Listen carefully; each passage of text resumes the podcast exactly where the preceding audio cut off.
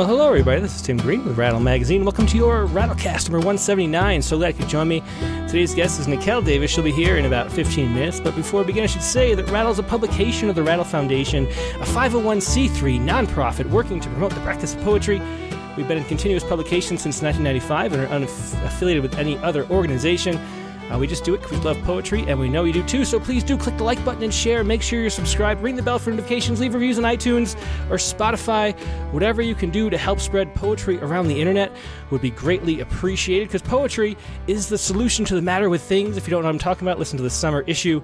But it definitely is, and we want you to spread it around as much as possible to save the world. So let's do that if you would.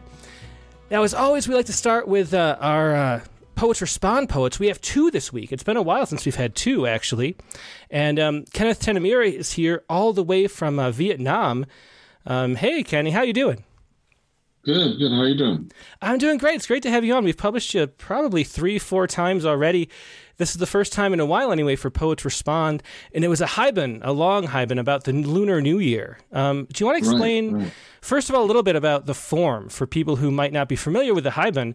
Uh, it's just a, it's a wonderful form. It's one of the we've the one of the longer ones we've published was yours too, back in issue number forty seven. Um, can right. you explain a little bit about what a haibun is and, and how they work? Well, a haibun is a traditional Japanese form that combines haiku with prose. And the haiku is sort of meant to deepen the imagery and impressions in the prose, but also the, the prose is commenting on the haiku. So the kind of the prose and the haiku are, are kind of juxtaposed with each other they're in conversation with, with each other. And um, people might be familiar with a classic haibun uh, by Basho called Narrow Road to the Deep North, which is a travel log with haiku mixed into it. And traditionally, like uh, uh, the prose in a haibun is objective and imagistic, kind of sticks to a slice of life, a character sketch, or a, like a significant moment because it's supposed to be pretty short. And um, the things that thing that makes a haibun special, I think, is that um, you'd probably come up with something that you would not come up with otherwise if you weren't writing a haibun because um, the haiku is kind of like a heuristic for the prose and you wouldn't you know you, you the prose is kind of building off the haiku and vice versa. So you come up with something that could probably only occur in that form. And um, i think that it's uh, i think it, that's why people still continue to write it. It's something that people are still exploring the possibilities of yeah, I always think of the, yeah. the relationship between the haiku and the prose is a kind of like like an undercutting or like an addition. Like it shouldn't be a direct reaction to the prose, um, but it should be some kind of thing that sort of turns it on its head and makes you think about the same topic in a different direction. Is that is that right? Would you say to to feel like the haiku should be doing that? I think so because I mean you can't really have a direct reaction because um, haiku is not direct and it's not directly reacting to anything, right? So it's, certainly not going to react to the prose in in that kind of way, but it, it, there's some kind of intuitive connection or leap that's being made, and and that I think that that's the sort of connection that goes throughout the entire haibun, right? Through the not just the the, the way the haiku is reacting, but through the sentences sentences and how they react to each other. That's sort of like the spirit of the entire how the entire piece is written. So I think you're right about that. Yeah, and a lot of the uh, yeah. the feedback I got after we published the poem, people can reply to me from the daily poem. Um, and they a bunch of people said, um, you know, I love this. I've never read a haibun this long, and I didn't want it to end, which is just a great compliment. I thought um, it's about the Lunar New Year, um, and can you tell us a little bit too about the Lunar New Year, about what it means? Because you mentioned in your note um, that it, it, means a lot more than sort of the Western conception of what it means. It's just like the year of the rabbit is, is what we have this year. It means a lot more than that. Can you explain a little bit about what the Lunar New Year means in Hanoi in particular? Well, in Hanoi, I think I guess a lot of people would know that it's it's the start of a new year in the lunar calendar, which is determined by the monthly cycles of the moon's phases. People would know that, but in Vietnam, it's it's a it's kind of a big deal because it's the preparation starts a week before the Lunar New Year, where like there's uh, people are buying traditional foods and, and like trees and blossoms and uh, offering foods to the altars to the gods and and there's people are doing getting haircuts and getting new clothes for the New Year, sweeping and cleaning a lot, and then there's the actual New Year Eve and New Year Day where you're meeting with family uh, throughout the day and uh, giving lucky money to kids and, that sort of those sort of visits social visits happen pretty much every day of New Year week. You know, one day you're visiting your teachers, the next day uh, um, so a group of relatives are visiting you, and then the next day you go out to visit a certain group of friends. So it's pretty much um, visiting and spending uh, meaningful time with people, different people in your communities. That's why it's such a long celebration. I think it's because it takes a long time to do that, but it, people take the entire week off from work to do that, and I think that's sort of the heart of the the holiday here. It's just to reconnect with the people who are important to you. Yeah, well, that's the what yeah. this uh, Haibun displays so well. Um, it'd be ten minutes, I think, to read the whole thing. Do you want to read a section of it? And uh, and if so, what section would you have in mind? I can read a sh- section of it. I'd like to read the part where uh, the scene with my father-in-law in his writing office, sort of, uh, just because it's kind of uh, like the last half page of it, and I think it uh, wraps it up well. I guess.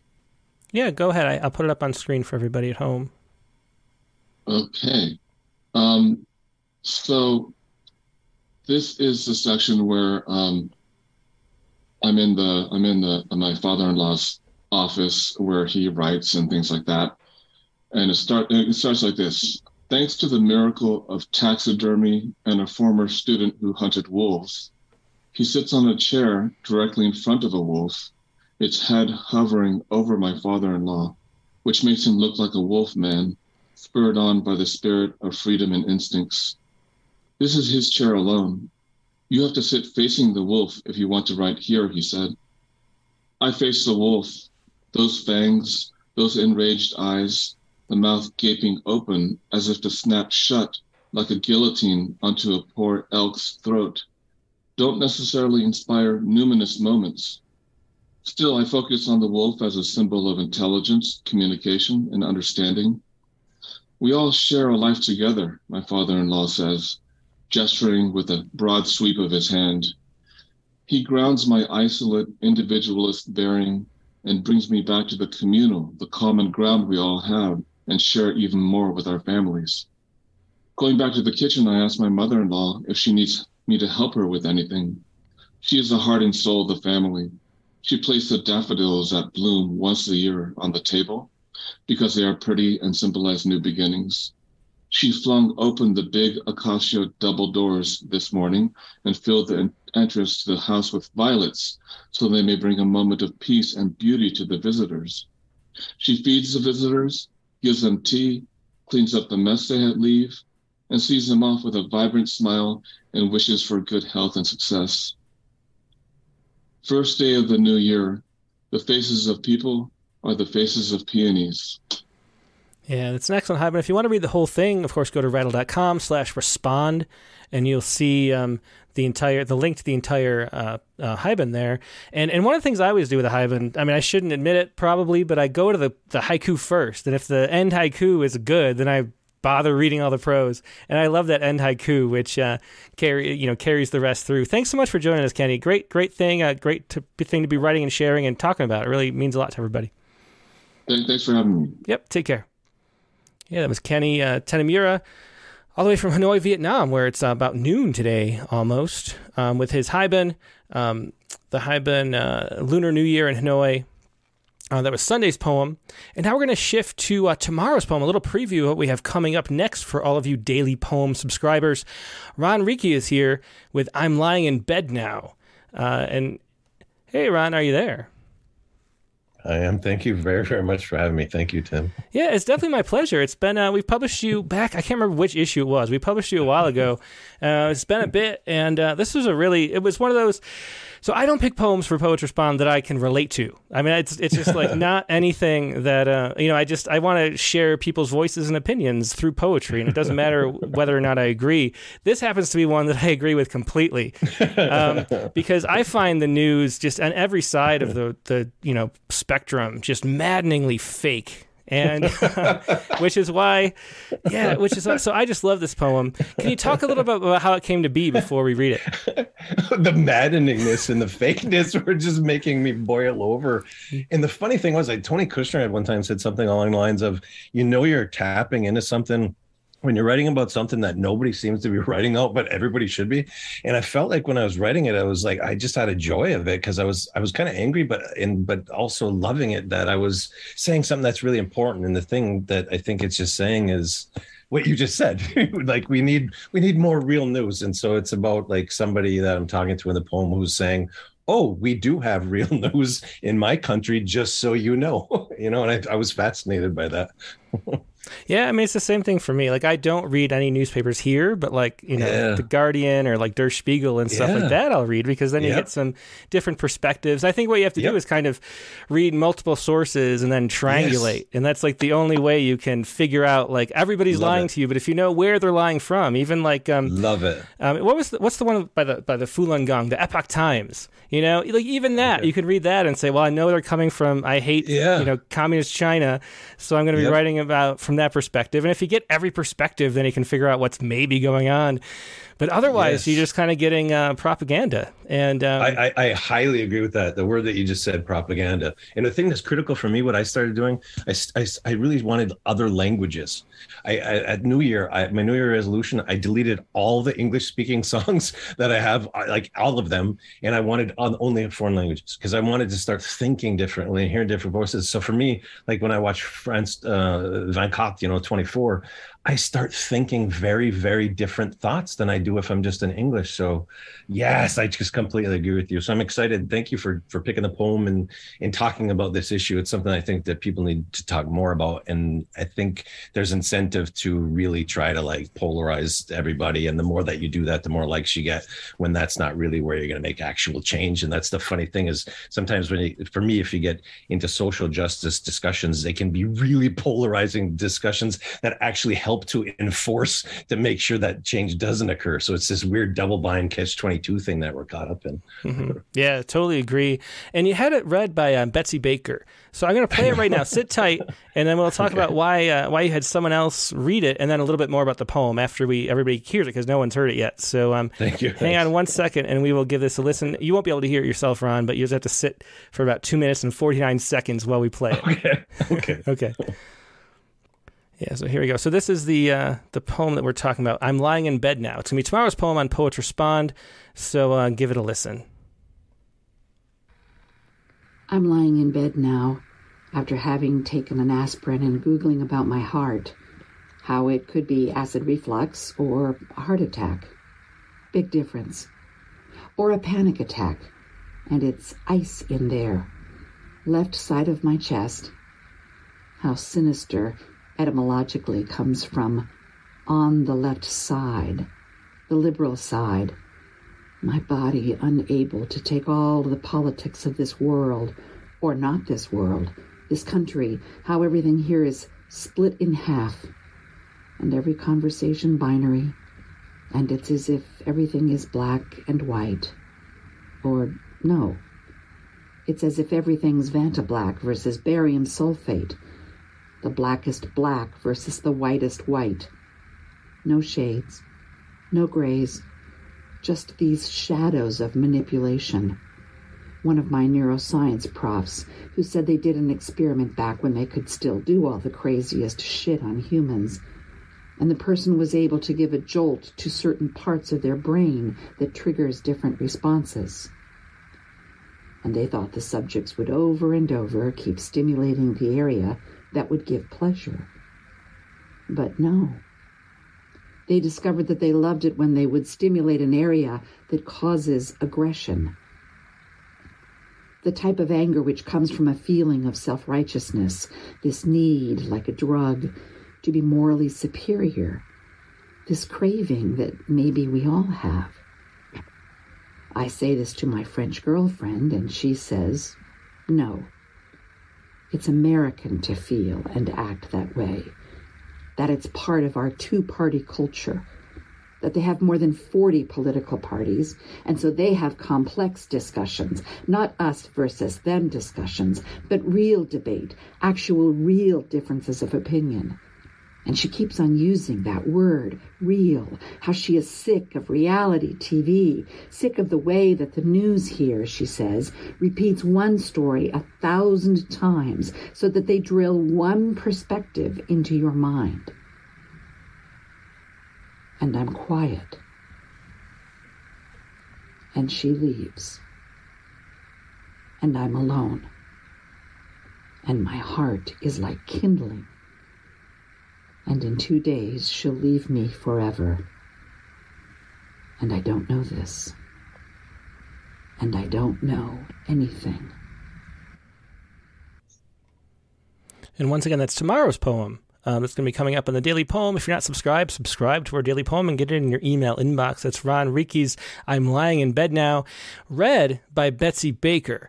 And so, Ryan, can you tell us, um, you know, why? Because we, when we published a poem of yours before, you also had someone else read it. Um, and can you tell us a little bit about why you choose to do that? Because most people read it themselves. I always think it's interesting to hear the poet in their own voice and articulation. So having a professional actor or actress read this uh, makes it more interesting in a in a way. So so why do you choose to do that?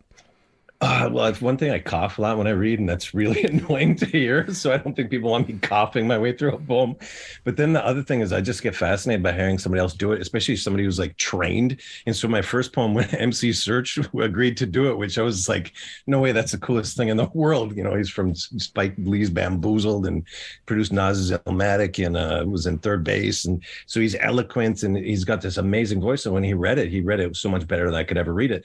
And I, I'm I'm so anticipating hearing this, but I never got to hear it, so I still don't know what it sounds like. So you're, you're sort of like tempting me because I was excited all day. I finally get to hear it, and then you're like, "Oh, you're not going to be able to hear this right now, Ron." But Betsy is like, you know, she was in The Evil Dead, and you know, played Linda, and and when in the poem it has that word sinister, and I was like, there is a sinister quality about the news and stuff. So I was like, I want to get this like iconic horror actress.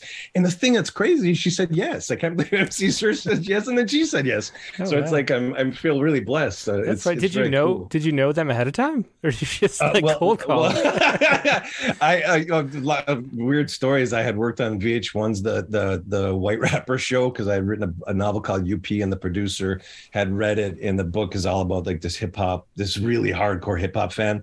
So they the uh, VH1 contacted me out of the blue and said, "Would you want to be a like a hip hop? Uh, uh, what's it called? Uh, uh, I don't know the word, but but just somebody who gives input into the show because it seems like you know a hell of a lot about." the white rapping industry because I, you know, I'm, I'm going to be moving to Detroit right now, and I was living there before. But but uh, and then with uh, with Betsy, I had written a book uh, was on the many lives of the evil dead that um, it got on the Bram Stoker recommended readings list, and so I did a, a, signing with her, and there was a line out the door. Like she is has such a hardcore fan base. It was so cool, and she's the nicest human being ever, and, and Serch's too. Like, and so I I just love doing that. I think the cool thing that I like about poetry is when I can collaborate. That's one of the things I miss with poetry. Is like I love about screenwriting and I love about playwriting is that collaboration. Like what we're doing right now, I, I can probably hear it in my voice. Like I'm really excited because like the poet that you're about to have on her poem Honeypot in Rattle. That thing is amazing. And so it's like, and I got to talk to her a little bit before, and it's like, holy crap, I'm a fan. And then I get to just like talk to you about your life and stuff. It's like the best thing ever. So I love them. And I really highly respect poets. Like I love, love writers, love poets. So to be able to share and talk like you're doing right now, I think what you're doing with this podcast is just like phenomenal. So I'm, like I said, I'm really, really honored. Thank you for having me on it. Oh, Awesome. Yeah, very cool. Well, yeah, thanks. And she did a great job. She'll have to re- listen to it tomorrow uh, with everybody else here, I guess. But uh, okay, okay. but she, uh, yeah, she, and she did the slowdown because one, one of the things where it becomes personal at the end and, and it slows down. Yeah, and uh, and and she yeah. handled that perfectly, of course, because she knows what she's doing. But, uh, yeah. but that really is the the turn that makes the poem um, moving and sort of adds an extra layer to it.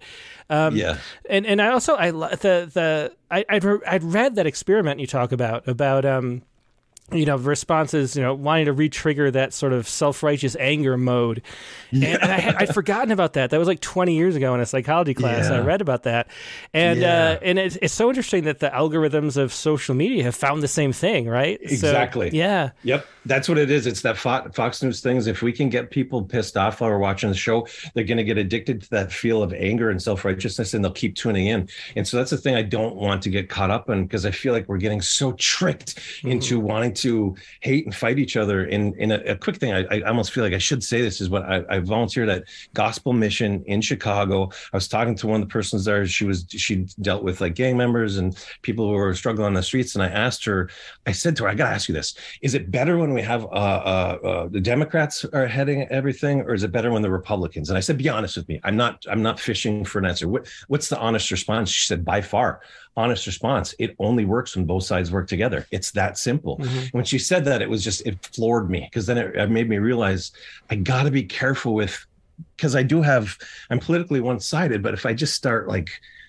pushing that one agenda I'm going to block out these other people who are going to block from ever uh, uh, trying to reach what we're trying to do. So it's a really tough thing that we're doing right now because we we get sucked up and trapped into that, and then no change occurs that's going to be actually mm-hmm. helpful to people. It's a it's a wonderful trick I feel like that they play on us, mm-hmm. and we just feed right into it. And then how do you break out against that? And I think the way that you break out against is what you're doing, which is a really complicated thing of I'm reading news from different sources outside of the United States. I'm trying to make myself be globally minded, and that takes some work to do. But when you do it, it's so wonderful. And for me, that because I speak more than just English, I connect with people who don't speak English. And then I get those worldviews, and I'm getting to sit there and talk to somebody who is from France and saying, Hey, we have more than 40 political systems here. We have complex discussions. It's your country that does this really extreme binaryism that's just part of the way that you communicate. And so thank you for breaking apart uh, away from that. And then poetry, I think, helps to do that too. Poetry loves complexity. Mm-hmm. and so that's what i dig. That the the haibun that's a complex poem. That first one that and that's what i things i love about it as he's reading and i'm like ooh that's rich. There's that's, that's there's a lot in there's a lot of thought involved in that. And so i think that's one of the reasons why i love poetry is because you get that rush of oh this is exciting. I'm learning. I'm, I'm thinking hard rather than that sort of like i'm being told what to think and i turn off and i don't have to actually process anything. Mm-hmm. yeah well yeah, it feels but, to me like what happened is that fox figured out a great business yes. model and then everybody yeah. else adopted it because they had to to compete. I think that's what yeah. happened. And, and then, even uh, one, yeah. and one thing, one thing with the poem is I got to start off. It, the first two words are "I'm lying," and the last line is "I don't know anything." So I, am not coming across that. You know what I mean? That I have the answer. Even in the poem, I'm sort of making fun of myself, going, uh, "I'm a little bit confused too," but I want to talk about that confusion. yeah, well, very cool. It's a great poem. I'm glad to be sharing it with everybody Thank tomorrow. You. Thanks for for writing it and sharing it with us, Ron, and, and great to see you. Thank tonight. you so much. Thank you very much. Thank you. See you. Bye. Yep. Take care.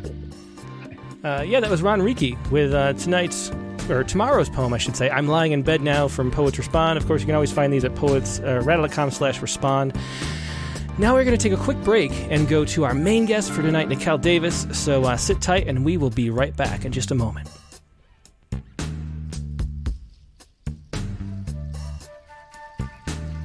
And we're back. Thanks so much for your patience. Uh, like I said, tonight's guest is Nicelle Davis. She's a California poet, collaborator, and performance artist who walks the desert with her son JJ in search of owl pellets and rattlesnake skins.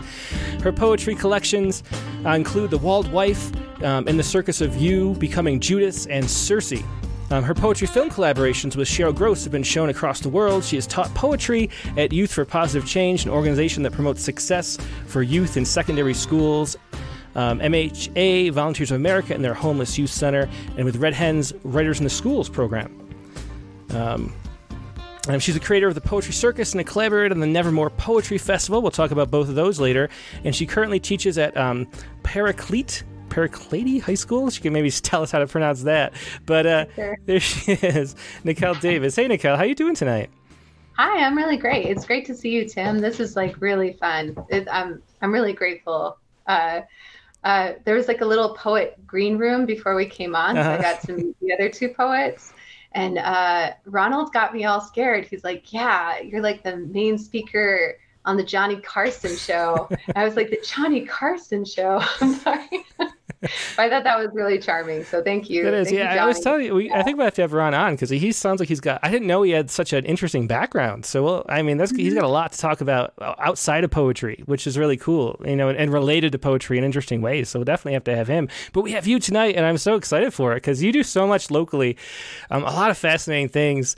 Um, but before we talk about like stuff that you do and all the different ways that you're creative, um, let's read a poem. What do you want to read first? Oh, you're not coming through. Let's say, Are you muted? I, I did that. I did that awkward thing where I talk and no one hears me. Yeah, sorry, Jim. Uh, yeah, this is from a new project I've been working on they're like the COVID years, right? I feel Mhm. like everyone has the the COVID poems. So, um, so the title of the poem actually comes from poet um, Brian Sonia Wallace. So I had a collection of about 20 different poets at this point send me questions about my plant collection because I kind of fell into that uh, COVID. I'm used to teaching like two to 300 students every year. And then, I mean, I was still teaching virtually, but it's not the same. I couldn't helicopter or like fuss over them. So I ended up with about 300 house plants. Like 300. like- wow. Yeah, I know I'm- it's a problem. Yeah. Well, the air Yeah. quality though in your house must be amazing. That's what they say. I, Yeah. I think you have to like hit almost like a critical mass to have plants like that. And then it, it's, I mean, it's, it's a problem because I live in the Mojave Desert and I'm like trying to grow a jungle. So it, it there's complications to that. So I had the poets send me questions about my plant collection. So this title comes from Brian Sonia Wallace. Um, how do you um, resuscitate a plant after it freezes? It is getting increasingly difficult to pretend we are talking flora. For plants, it's simple bring them inside, leave them alone. If leaves are severely damaged, they die, fall off, new ones take their place. Now, people are a little different. Try mouth to mouth with a broken heart. It's a different sort of chill, almost hot, like blood out of the body. The wound from where it came alive but different. I once fell into the Snake River late November, invisible pins and needles all over my body, waves of invisible fire. Dying, I thought, my God, how alive I am in all this heat. Yeah, that's great. That's a newer problem. How do you resuscitate a plant after it freezes? Um, and the question coming from Brian Sonia Wallace, who of course was on Rattlecast around like one of the early ones. It was like 30 maybe. Uh, he was really fun to talk to about his typewriter poetry going around the world. Um, so, so tell us about about plants because it's really interesting to me that you got so into plants to have 300 in your house. And there's a way that like I don't know. There's like a sort of a metaphor in there for poetry too, is like grooming and growing a garden where it's, you know, there's some kind of way that you sort of cultivate poems. And, and so, so why do you think you were drawn to, to plants at, during the pandemic of all things? Um, I think I'm like obsessive by nature. And so this became like kind of a collective obsession for a lot of people. And so right before this, I was doing studies on, like, I was trying to work on a project which was kind of inappropriate for me, given like a, a, a whole host of reasons, I think. But I was looking at sort of like um, sex trafficking, um, that sort of subject. And so I was like doing some investigation and going on some like ride ride alongs and stuff like that. And then COVID hit, and I just didn't feel like it was appropriate to continue that research. So in some ways, I wish I would have. I mean, there's you know. So what I found were there were a ton of parallels between um, the sex trade and trafficking plants. Wow. So that's plants not are something you would yeah. think. Yeah. I know. So so plants are the new um, status symbol, right? Because diamonds can be artificially, you know, um, cultivated. Turns out plants can now too. They've come up with like you know ways to to you know um, clone plants as well. But during the pandemic, there was such a scarcity, and I think also a fear of like the world ending.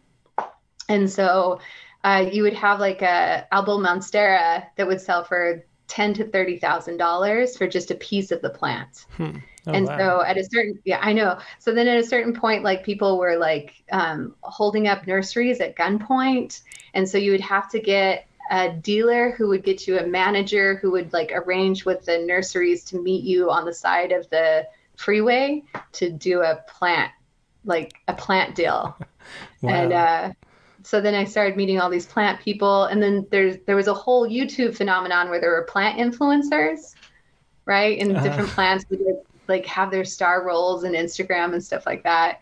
And I was just fascinated with what and how we give things value. Mhm. And then um, I think also like with a plant, you can um, a plant can live forever because you can just cultivate.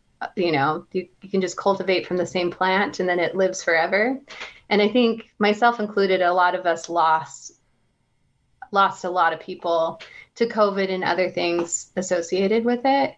And so the idea that you could you know, do the work to make something live forever was also very compelling. So, so I fell in deep. I got in deep with those plants. well, it's interesting. Besides for you, I hadn't heard about the the plant during COVID craze, but there's a weird. It, it occurs to me now. It feels very like biblical. You know, like mm-hmm. Eden is this walled garden, and like our job is to tend the garden. And we kind of go back to this little sanctuary where we're like cultivating things, and and you know, your home is like your refuge.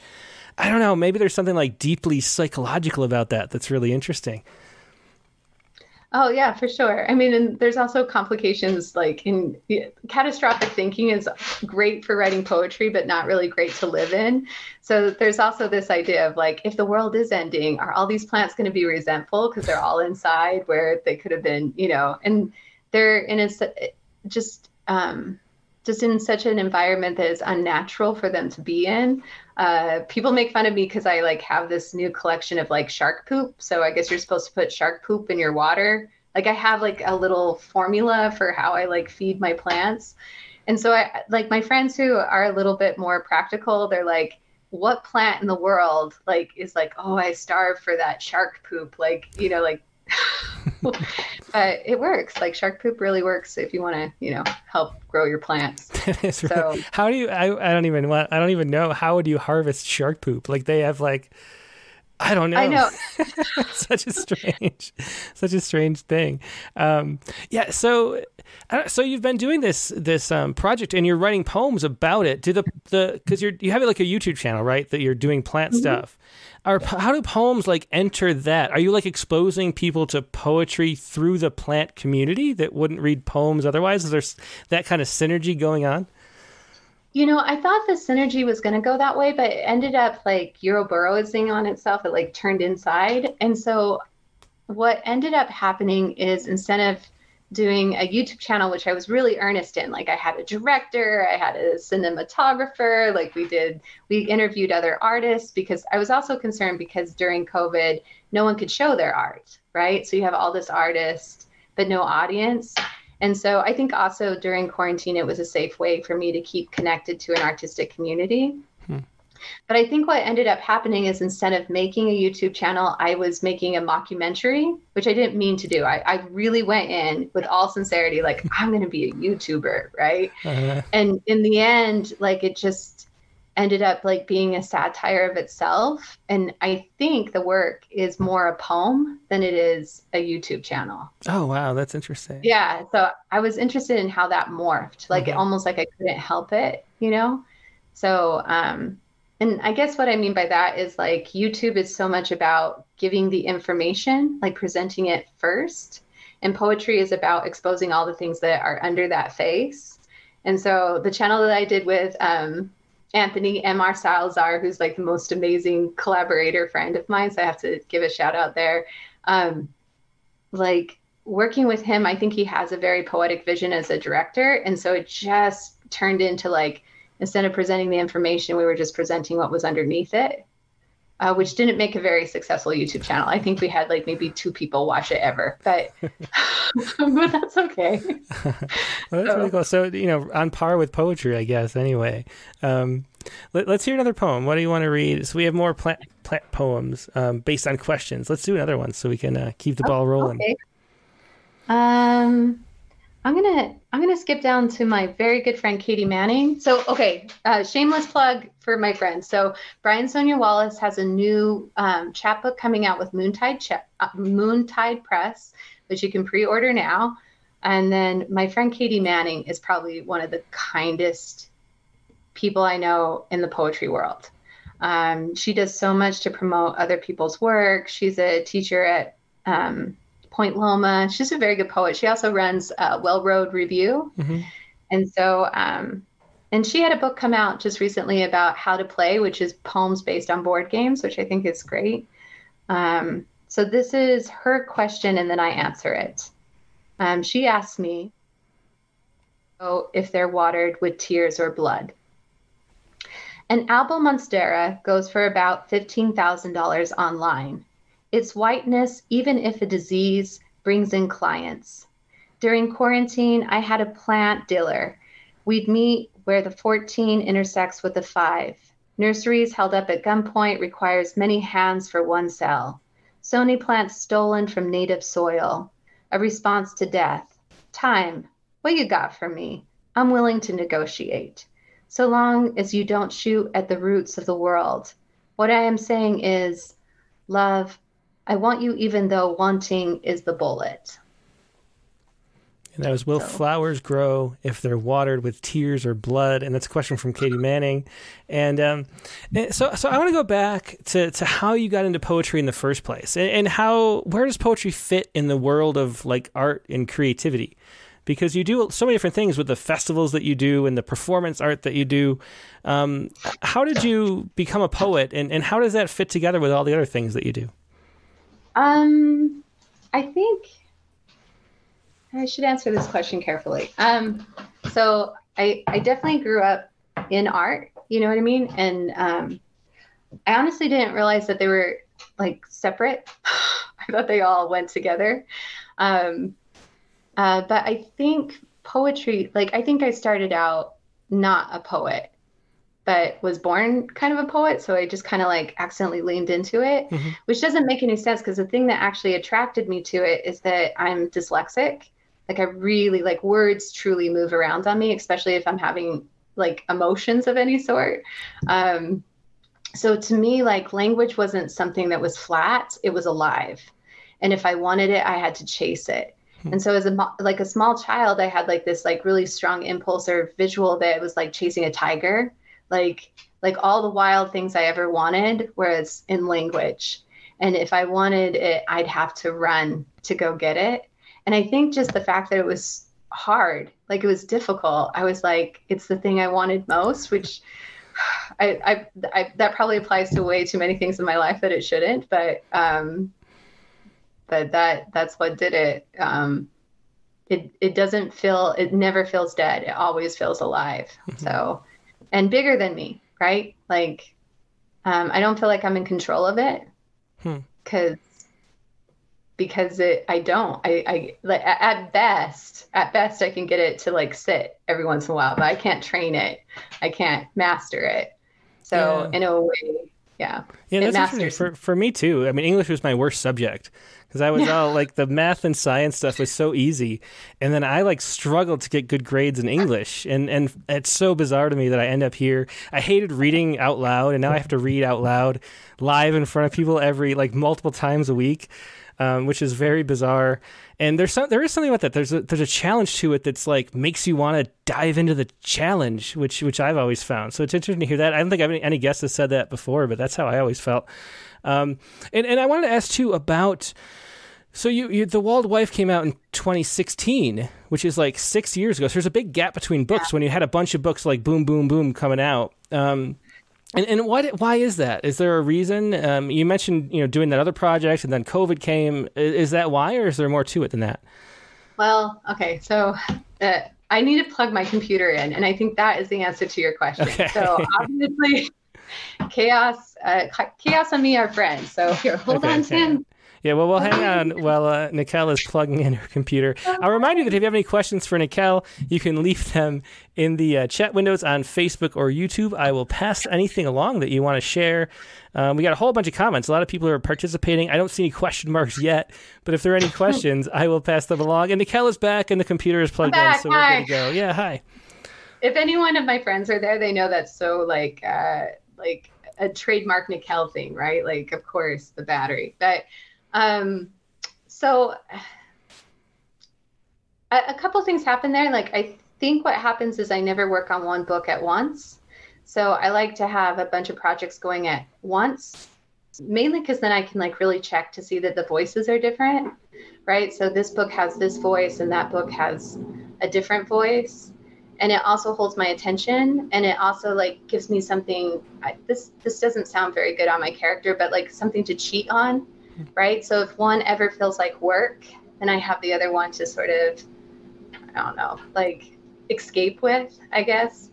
And then um, I also like, um, so I think the same thing is the same thing might, ha- if I'm very lucky and the poetry world like finds a little bit of room for me again, because uh, I love that room. I love being with poets. I love, you know, I, I, I love whatever that is. It's I don't know. It's it's a strange it's a strange little band of characters, and I love being part of it. Um, but at this point, I have like about five working manuscripts. I think two of them are done, and three are close to being finished. And so now I just have to see if they're working, you know. Mm-hmm. And I think also um, I didn't I didn't quite understand the difference between like the poetry. I don't want to call it business because I don't. It's not really a business. Like I don't know how to explain it, but like that sort of public poetry world versus the creative part, right?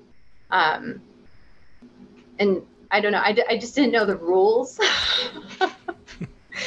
so I felt like I had to like um, step back and really figure out why I was doing it and what for and what my motivations were, what my relationship was to poetry. Like I honestly felt for a while I was getting a divorce. I was like, oh, poetry, right? But it's back in the bedroom now. Like, uh-huh. well, that's great. I mean, I completely yeah. relate to that because I published with Red Hen 2 a book in 2008 and I never even submitted a poem again for publication for over 10 years. I just did. There's a poem coming up in like one art.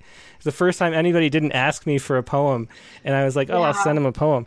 But um, but but there was a way that for me that like poetry was always just like meditative thing where you just kind of have fun writing, and then you post it on a blog, and it was just fun and and then the professional aspect of it of having readings and trying to sell books and like getting reviews and hoping you win awards and things that just like killed the like joy of that right like because i couldn't write a poem without thinking like oh i'm gonna have to like promote this poem someday. And that was just like the worst. It just killed that like feeling of of um just joy that comes with creating something for me. Yeah. Yeah. I, I, mean i would get in moments where like my publishers would be so mad because i'd be an anti-promoter so i have this weird thing of like either over promoting you know because i'm like ah i should do that. Or or like people would come to a book reading i'm like don't buy the book.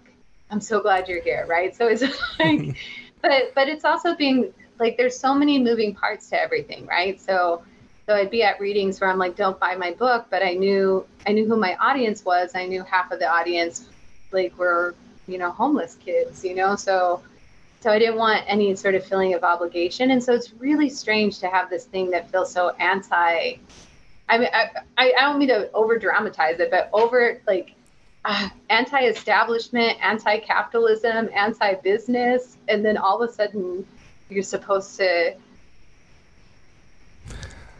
know how to do that. Like i thought i was spending all this time learning how to not do that. And then to really like foster the community and and your own work you have to like find a certain level of professionalism. Mm-hmm. um, and i don't even want I, I i still struggle with the word professional.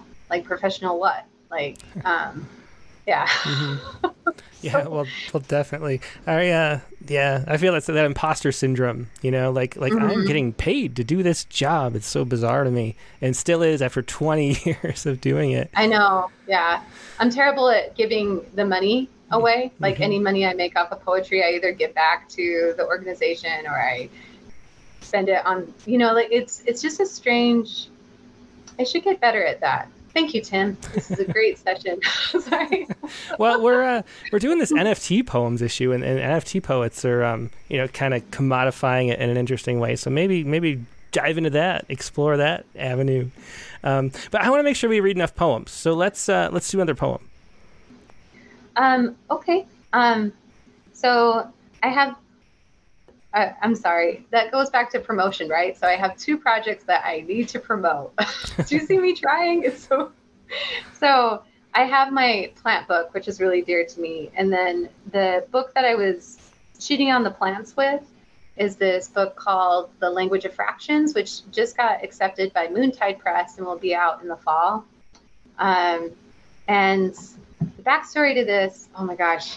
Okay, well, people either hate it or love it. It's fine. But a friend of mine invited me over, and uh, she knew that I was docu- documenting like body augmentation and tattooing, like sort of like in like intense like subculture stuff with that.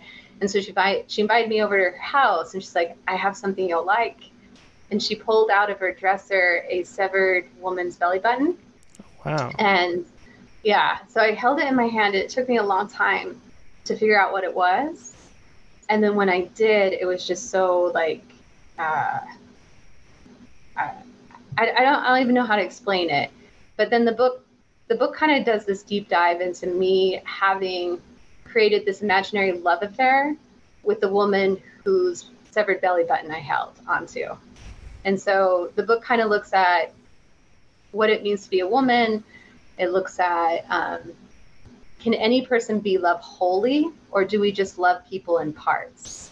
Like, do we just take the parts that we like and try to ignore the others? You know, like how how does love work? And so it's a longer poem, and it's about a woman's severed belly button. So I hope everyone's in for the ride. Here we go. Yeah, well, that's okay. perfect because we we haven't done enough poems, so a long one is good. Okay, and, perfect. We'll yeah, and, and, where can people before you read this? Where can they find? So the book's about to come out um, in the mm-hmm. spring. Is that what you said? I think uh, we don't have an exact date, but I think we were talking about 2023 fall of. Mm-hmm. That's that's what the discussion is, and it'll be at Moontide Press, which mm-hmm. is run by Eric Morago, who I think is just like again a cornerstone of the Los Angeles poetry scene. Um, I like community a lot, so I, I you know I like to, yeah. So I'm really excited about that. So yeah. Oh, good job. You are Johnny Carson.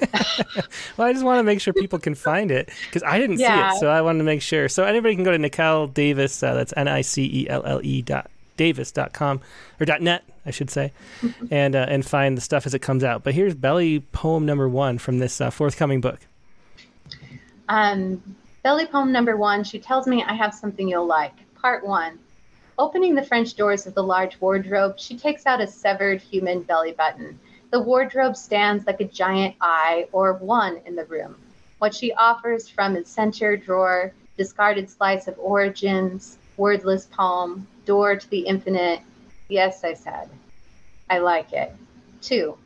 The dried flesh clicks under my fingernails, sound of little feet scurrying out from within the severed belly button. A psychological collapse, this unexpected drum, something like the oddity of holding one's own hand. It is my hand or taut skin making the music. We are touch or touched when it comes to self soothing. Skin to skin, I can't tell me from her, this her that is no longer hers, in becoming mine. In this, something like a fairy tale, something like glass, something like the gorged out eyes of stepsisters. Don't you think? What became of the heel? What became of the toes? What do you see in the red Rorschach test of the severed woman's parts? Three, I both recoil and delight at judgment, how it brings all things closer and at the same time further from me. This girl who is not here yet fully present in my hands, can gossip summon her spirit back to flesh? Four, in other words, train robber Big Nose George Parrot became a fancy pair of shoes after he died of dot dot dot. In other words, a play is written from the perspective of Magda Goebbels' high heeled shoes made of dot dot dot. In other ways, Hitchcock had his belly button removed for many reasons, including a phobia of dot dot dot. Five dot dot dot. Here it is. Here it is as I heard it. My friend met her years ago when living in nowhere, Arizona. She describes her as a suburban looking thing, not the type who typically appears unannounced at desert communes. She was after my friend's roommate, a well known body modifier, a scarification artist. Six, my friend knows me well, knows all about my hours spent documenting body augmentations, that shock of entrance and slip from consciousness. I have a box of portraits showing people going somewhere called pain. It looks like an absence called pleasure. Empty is nirvana. I shake the photo box for the sound of some one thing rattling there. I shake this skin and hear Nothing. Seven, she wanted her mother removed. After days of her not leaving his front door, the body artist resigned to give her what she wanted. Belting her to a table, he injected her with Novocaine and with a hot knife took a palm sized strip of flesh. She left shortly after, telling him to burn the skin. My friend couldn't bring herself to destroy it. My friend kept the navel fresh in the freezer until she had to return to California for her mother's funeral. My friend, whose own mother bled to death in her arms. My friend put it in a velvet box where it shriveled to this object I was holding now, just in case the girl came to get her mother back. Yeah, excellent. So that's the beginning of the saga. and that is a uh, belly poem number one. Uh, she tells me I have something you'll like. So we got the entire story there, and that kicks off the uh, book that's forthcoming again from Moontide Press. Um, there's a question that kind of follow up to the last one, and I can't. Too many. I don't know if I can go back to it. Where was it? Um, but somebody asked somewhere um, if you um, couldn't publish a poem again, would you still write poems? Which is an interesting question too, because um, I, I, think they're they're two are tied together. I, I, can't remember who I was talking to, but someone said like a poem doesn't live until someone else reads it. It might have been Frank Dulligan, or it might have been some other. I can't remember, but um, but there is a way that like it once I personally don't care if it's read a lot, but then if nobody reads it, it doesn't work. So I don't know. There's some weird thing that I haven't really explored. But if you, to answer this question, if you um, never could share a poem again, would you still write them just for yourself? I'm going to answer this in slant a little bit. So uh, uh, the good thing about it, what was it, five, six year, you know, um, block between writing books and growing up. Growing up is an amazing thing. I highly recommend it. I'm working on it every day. but uh, I think about things different when it comes to poetry. So, um, and I, I, got this from Ron Koertge, like the little um, plant poems, they can only be 100 words long. Hmm.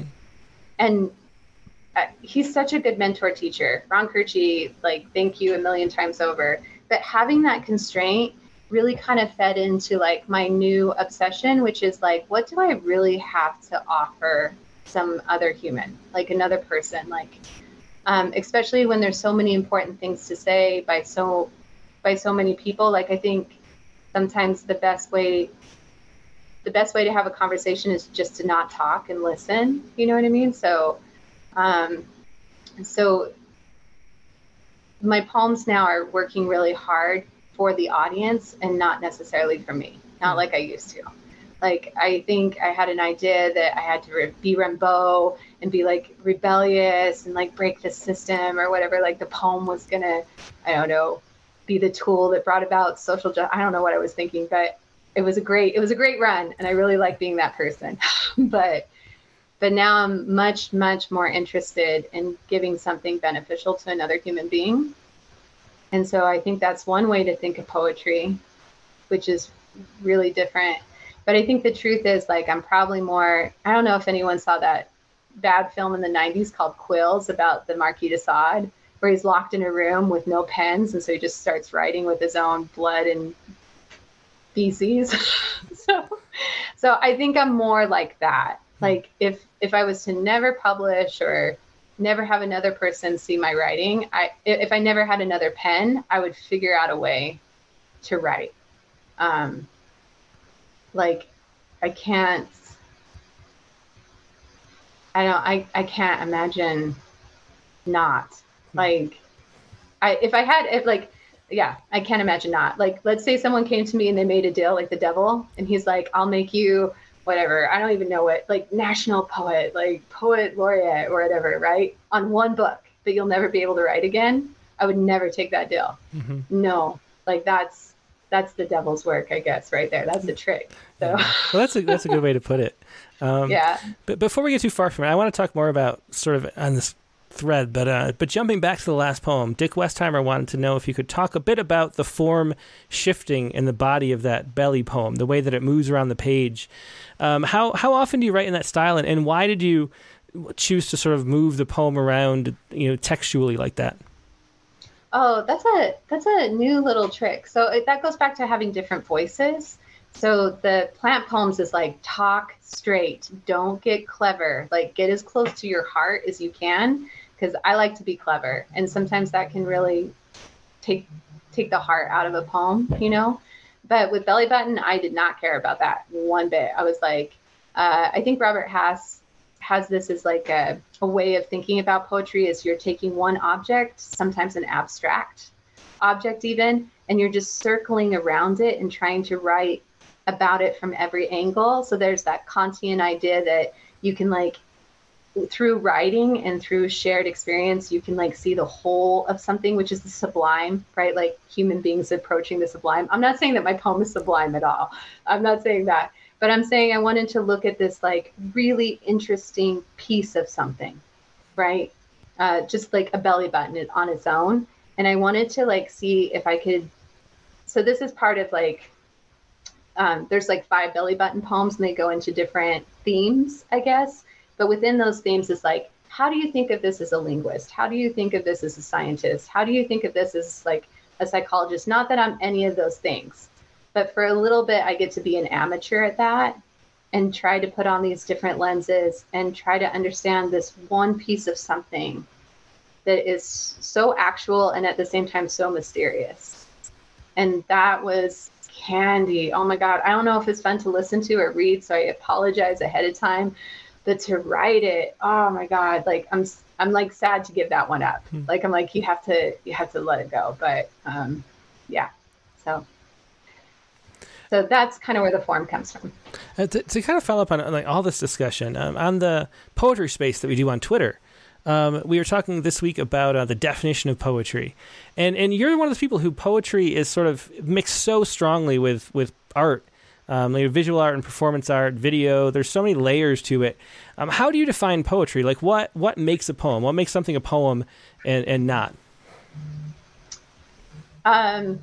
Okay, I'm gonna I'm gonna go back to this old quote of my dad. So my dad is a potter, a ceramicist, and he told me that art is when you know that you've sculpted something that is impossible to make it through the kiln. Like you know it's to break, it's to crack, right? So you've pushed the clay and gravity and uh, water past its limits. And then if you put it in the kiln and it survives the firing, then you have a miracle. And that miracle is art. Hmm. So anything anything other than that is still admirable, but maybe not art, right? And so with language, I, I think it's very, very hard for people to know if they're having a shared experience ever, right? And so poetry to me is that desperate, brave attempt to create shared experiences. And so whenever that miracle happens, I think it's poetry. Hmm. And I think because I'm a bit of a scrapper, whatever it takes to get there, I'm willing to do.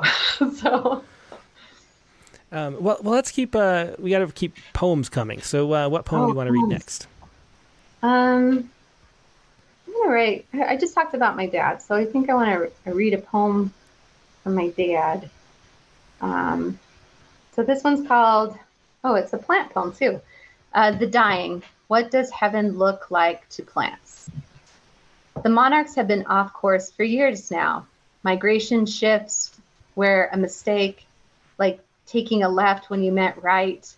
I continue to amaze people at how long I can drive in a circle without noticing. My father planted me an orchard of silver dollar trees.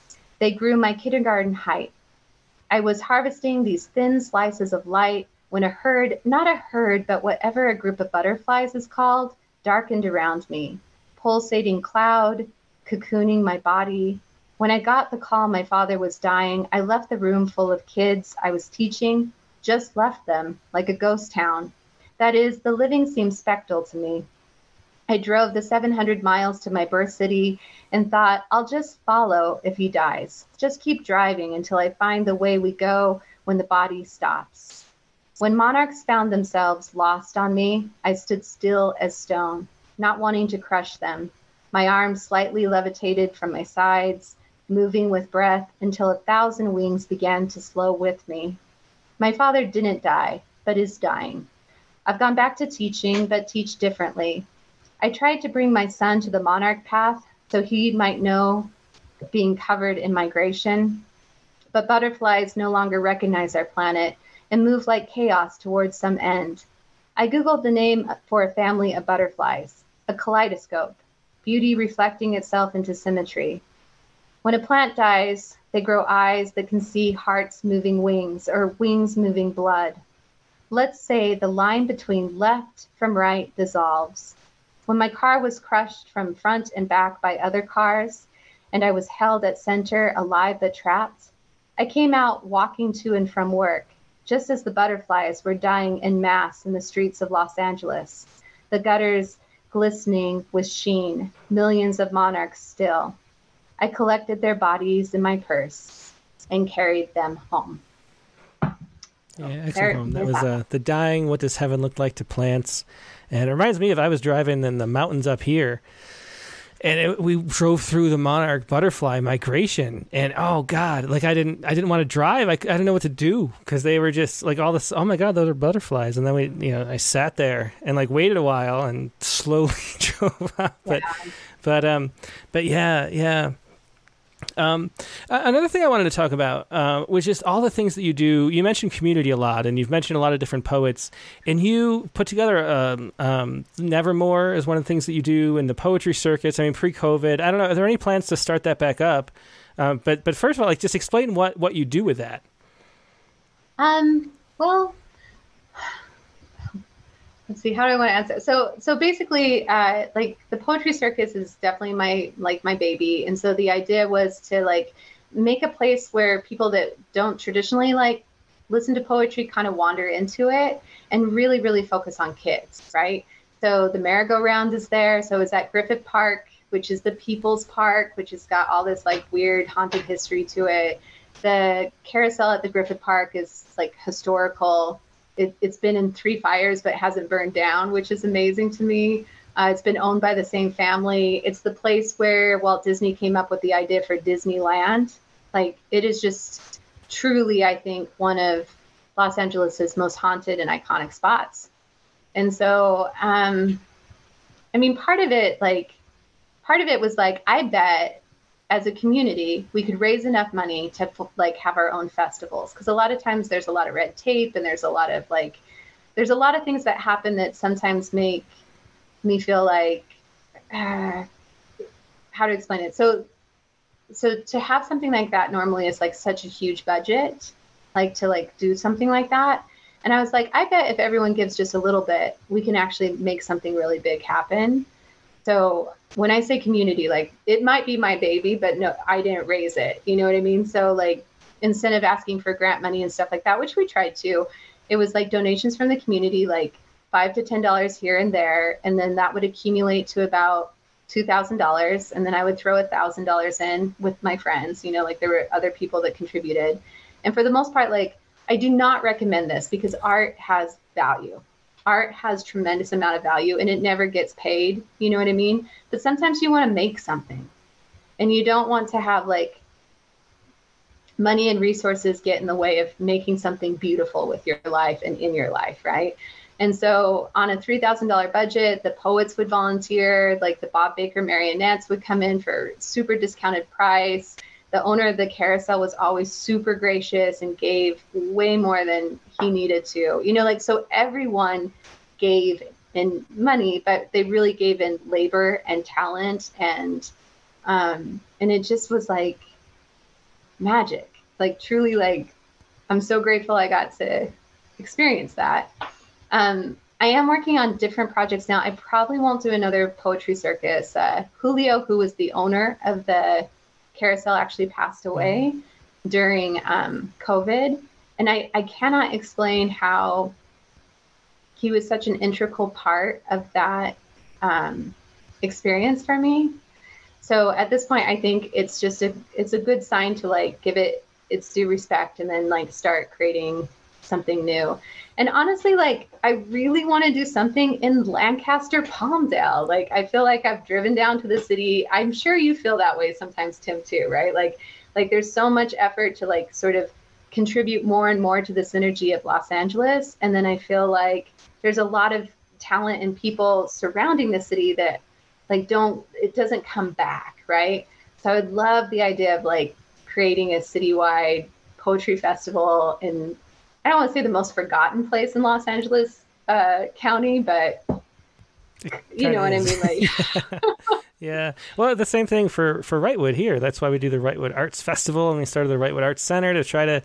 Um, you know, just there's there's so many interesting people here that, that just since they're not in LA, you know, it feels like so far away from from you know what matters somehow. But but it's um, there's just great people doing really interesting things here too, and, and in Lancaster Palmdale area as well. There's there's just so much going on, especially as you get out away from LA. Weirdly, where it's like the the you know more unusual people kind of congregate.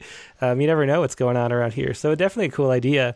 Um, one of the things I want to ask you about about the the poetry circuit things. I remember when you you asked me if I'd come at one point, and I said like um like I'm not that kind of poet. Like I feel very uncomfortable. Like I like I want to be like hidden behind the page. You know, I like being in the background.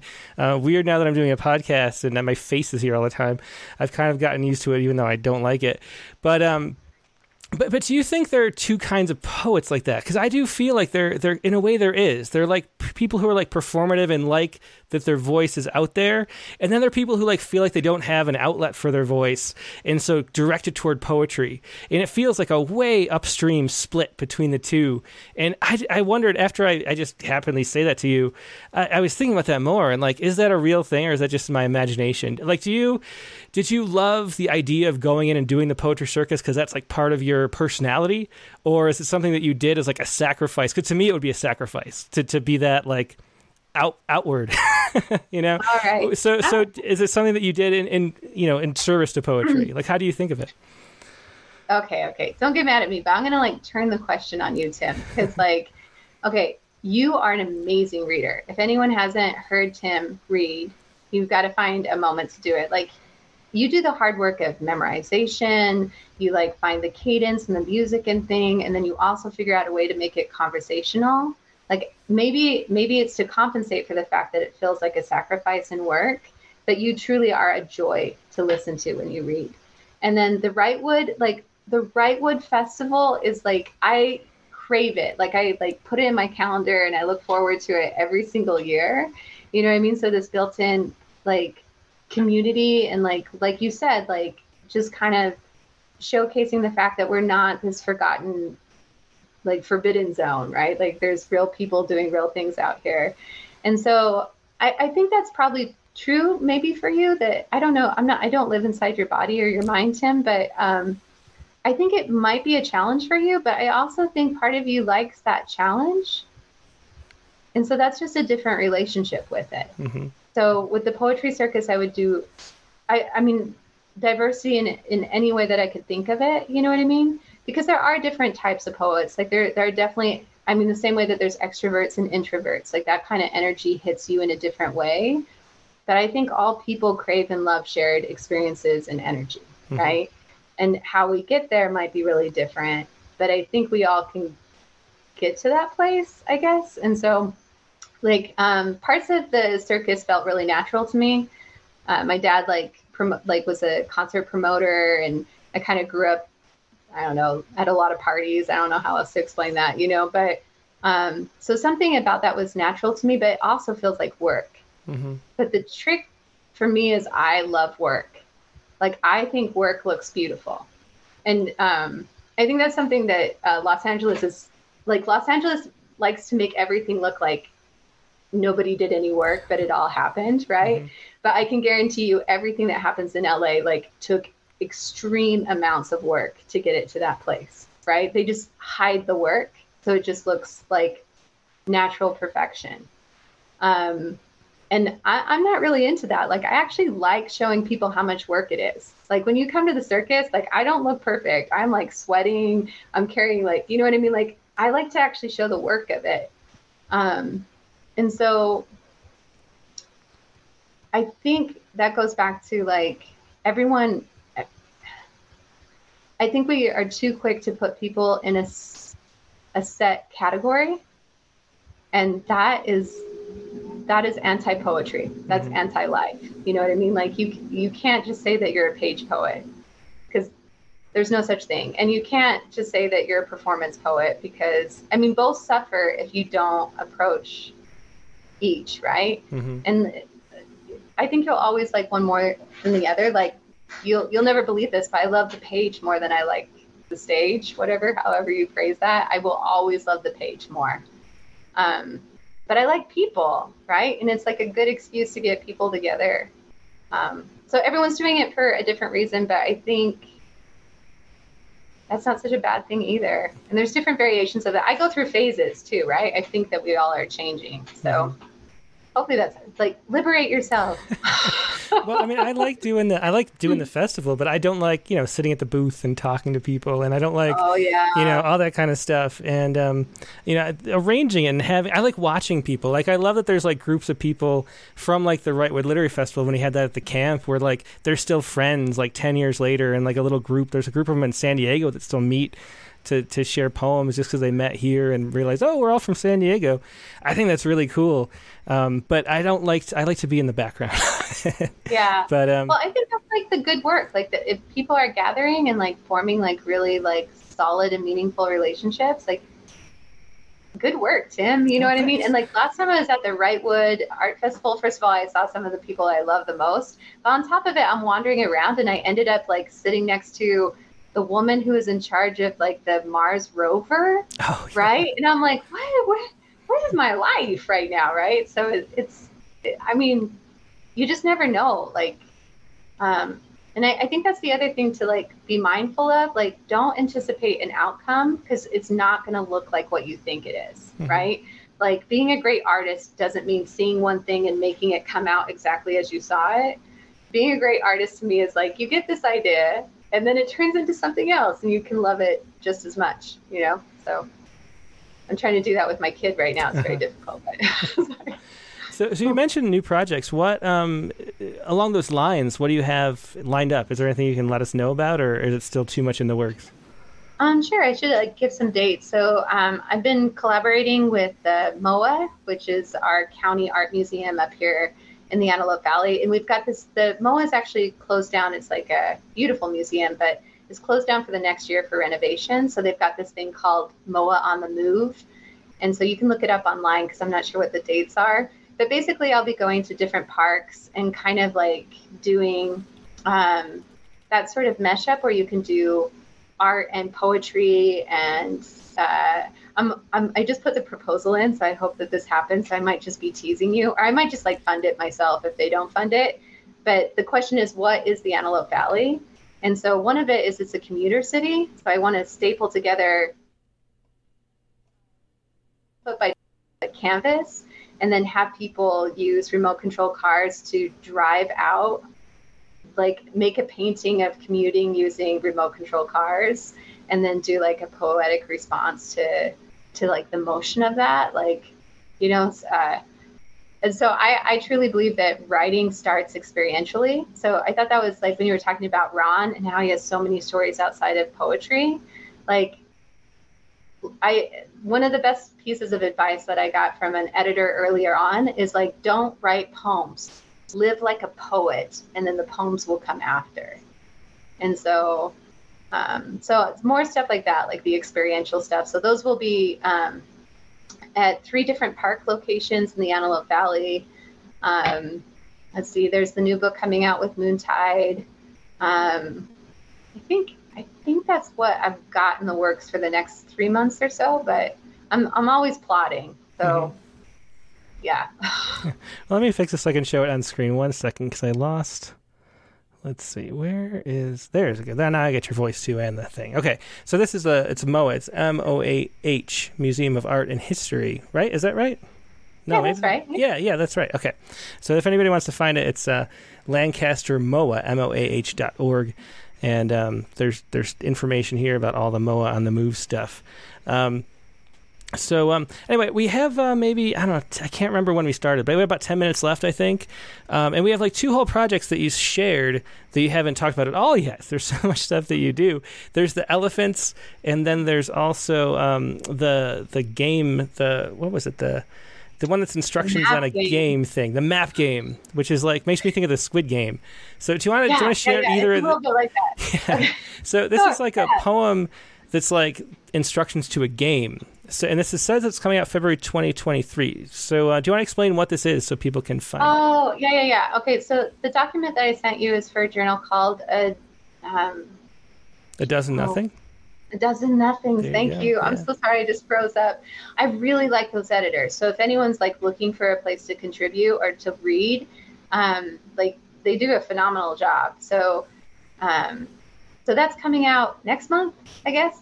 So, um, but that's actually part of a different. Everything's part of a different project. So um, it's it's part of the book that's coming out with Moontide Press, which is the language of fractions. And so beyond the belly button, there's other poems. There's like how love is defined at different ages.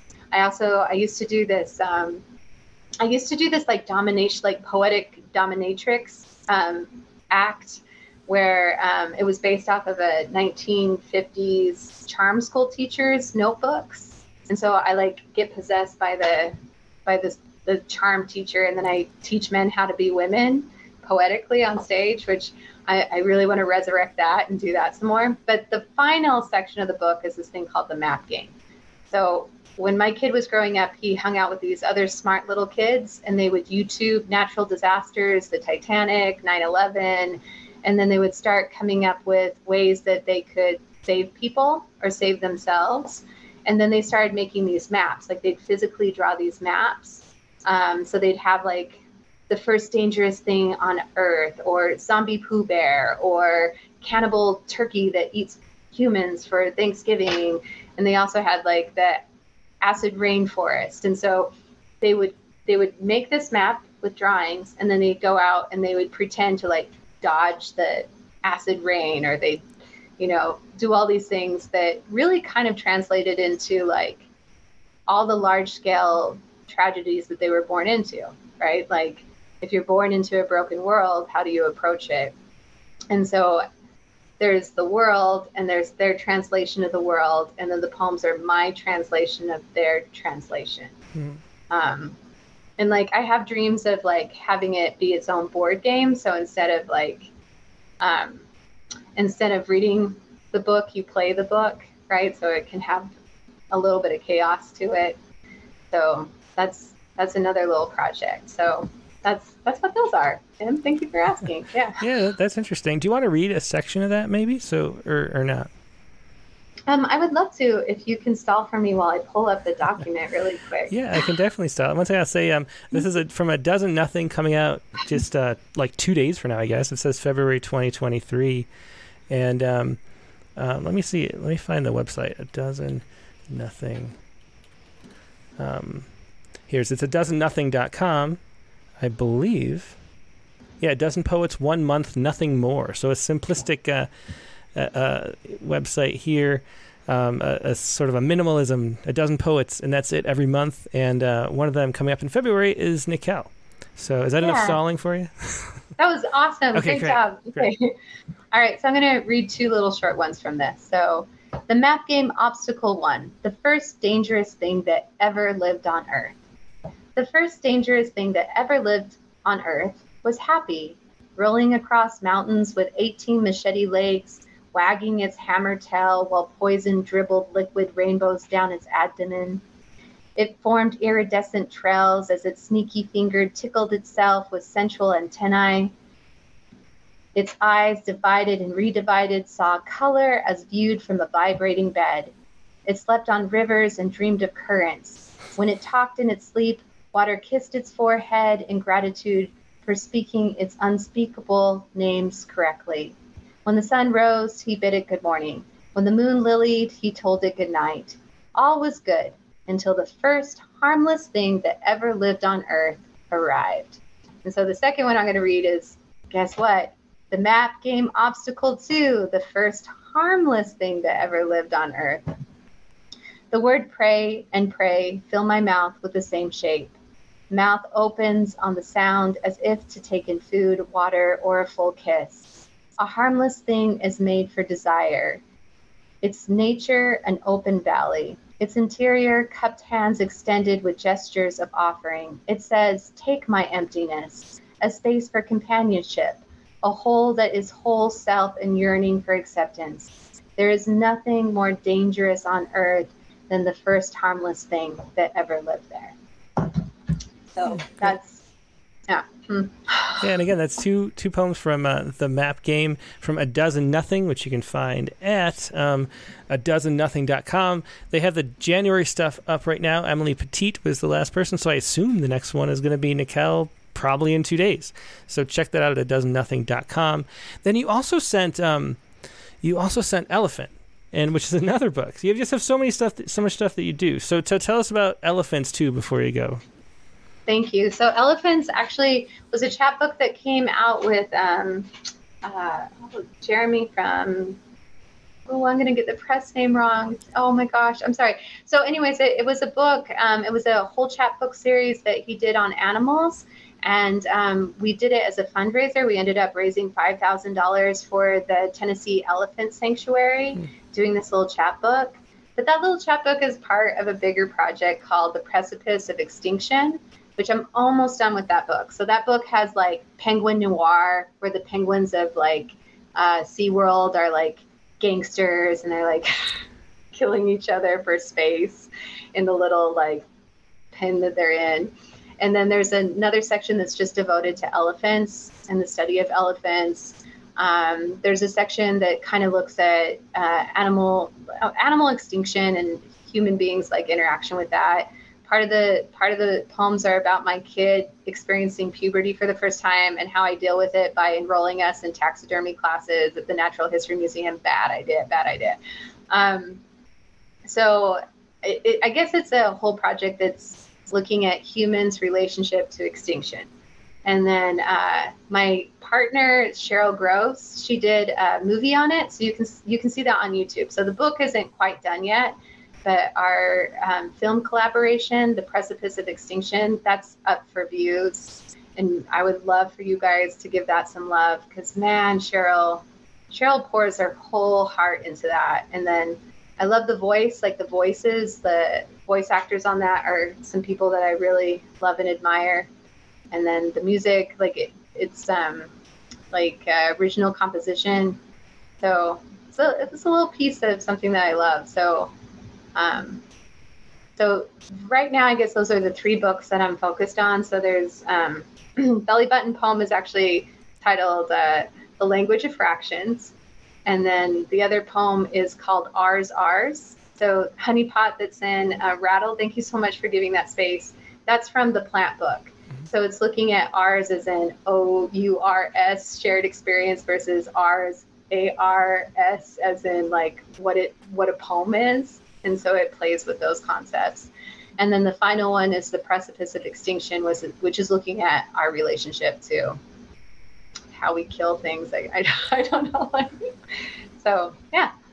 Uh, yeah, definitely a lot going on, um, and and that kind of makes sense. The the you know the first books came out in a flood, and then a break, and then another flood. I guess.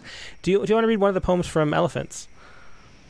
Uh, yeah, sure, sure. If you can spell for me again, Tim, you're the best. okay. Yeah, no problem. So, uh, yeah, elephants. Um, and I'll, actually, I'll stall by looking at the art, and also tell me like what page it's on if you can, if you're looking at the book itself. But we'll look well, at the absolutely. art while you do, because this is um, beautiful artwork. Um, and the artwork is by uh, once again um, Cheryl Gross. Um, so Cheryl yeah. Gross here, and these are just beautiful um, illustrations of um, elephants doing all sorts of interesting things. Uh, this one is uh, what is he even doing? Is, is, he exercising? I'm not sure. Or playing or riding some kind of bicycle while playing a strange instrument. There's so much going on in these in these pictures. Um, yeah, Cheryl's my favorite. Like, uh, uh, I just okay. So, um, so I'm gonna do Dumbo visits his incarcerated mother, which is based off of the Disney movie, right? And so, um, Dumbo visits his incarcerated mother, it begins with a mother's eye, lids pulled shut, a living death. A small trunk emerges between bars. Her look rounds to joy. Running towards him, the clang of her chains chime like all the keys of this world dropping. Unable to pull close enough to see, she grasps past what is known. Her trunk caresses and cradles. In the sway of touch, the boy smiles and cries at once. A choir of women sing, Baby of Mine. Other mothers are seen in cages with their babies. Prison isn't prison so long as it doesn't separate families. He must leave before morning wakes. They can't be caught holding on beyond walls. He turns once before going. Her trunk remains outreached in the direction of his leaving, never losing its top pole towards that little form becoming smaller as he walks into that rousing horizon unable to catch him should he fall from that unending sky. she keeps reaching. Yeah, excellent. That was uh, Dumbo visits his incarcerated mother from uh, Elephants. Um, and one last question, which is the perfect one um, to close up on. Sarita Martin says, "With so many balls in the air, when do you sleep?" uh, I'm in therapy for that, so um, so uh, the honest answer is, and anyone that knows me really well knows that I suffer from intense insomnia. Mm-hmm. So, um, but I don't recommend it. Yeah. So I'm well, I I did too for the longest time, and I started taking melatonin, which I found oh, out that. Look. Yeah. Oh, go ahead. What's the secret? No, I just I realized I, my body doesn't make any, and so I can take oh, like a shit is? ton of it. Yeah and uh, that yeah. helps. We'll advertise this. Yeah, there you go. Yeah. yeah. without that, I you know you know I just used to try other things, which I guess in California we could talk about, but maybe we shouldn't. But um, but melatonin replaced all those, so um, that works nicely. But yeah, so um, definitely poetry does come from insomnia. I, I, used to be a nighttime writer poet, and now I'm like a I kind of any time of day is fine because I actually sleep a little bit, so that's good. Um, yeah. But Nicelle, thanks so much for being a guest. There's so much fun stuff that you do. Uh, really fun talking to you about poetry and all these different things, all these different ways you attack it. Um, thanks for being a guest. Oh my gosh, this is so fun. Thank you, Tim. I really like you. Thanks. That's awkward. Thanks. Bye. awesome. Thanks a lot. Well, have a good one, Nicole. Okay, you too. Thank you. Yeah, it was Nicelle Davis. Um, and then you can find more of Nicelle's work, of course, on her website, which is nicelledavis.net, right? Let me double check that it's net. Double check that it's net. Where did it go? Yeah, da-. That's N I C E L L E, davis.net. So find all these projects and more, especially coming up throughout the uh, rest of the year when all these new books that she's working on are coming out. So um, that is the uh, featured guest for tonight. We have open lines as we always do. Let me tell you how that works. The open mic show. Email your poem first to open mic. That's open m i c at rattle.com. Email it to me there, and then I can show it on screen like I was doing with all the guest poems tonight. You can be on the screen too, and we can see all your poems as you read them. Email it to openmic at rattle.com.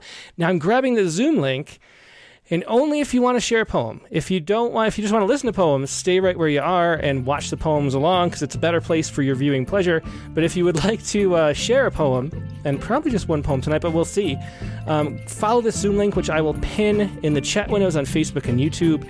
You can jump in this Zoom and share a poem if you would like. Um, and I will be, uh, once I finish doing that, I will be right back with uh, the open lines. So thanks a lot, and uh, see you in just a minute.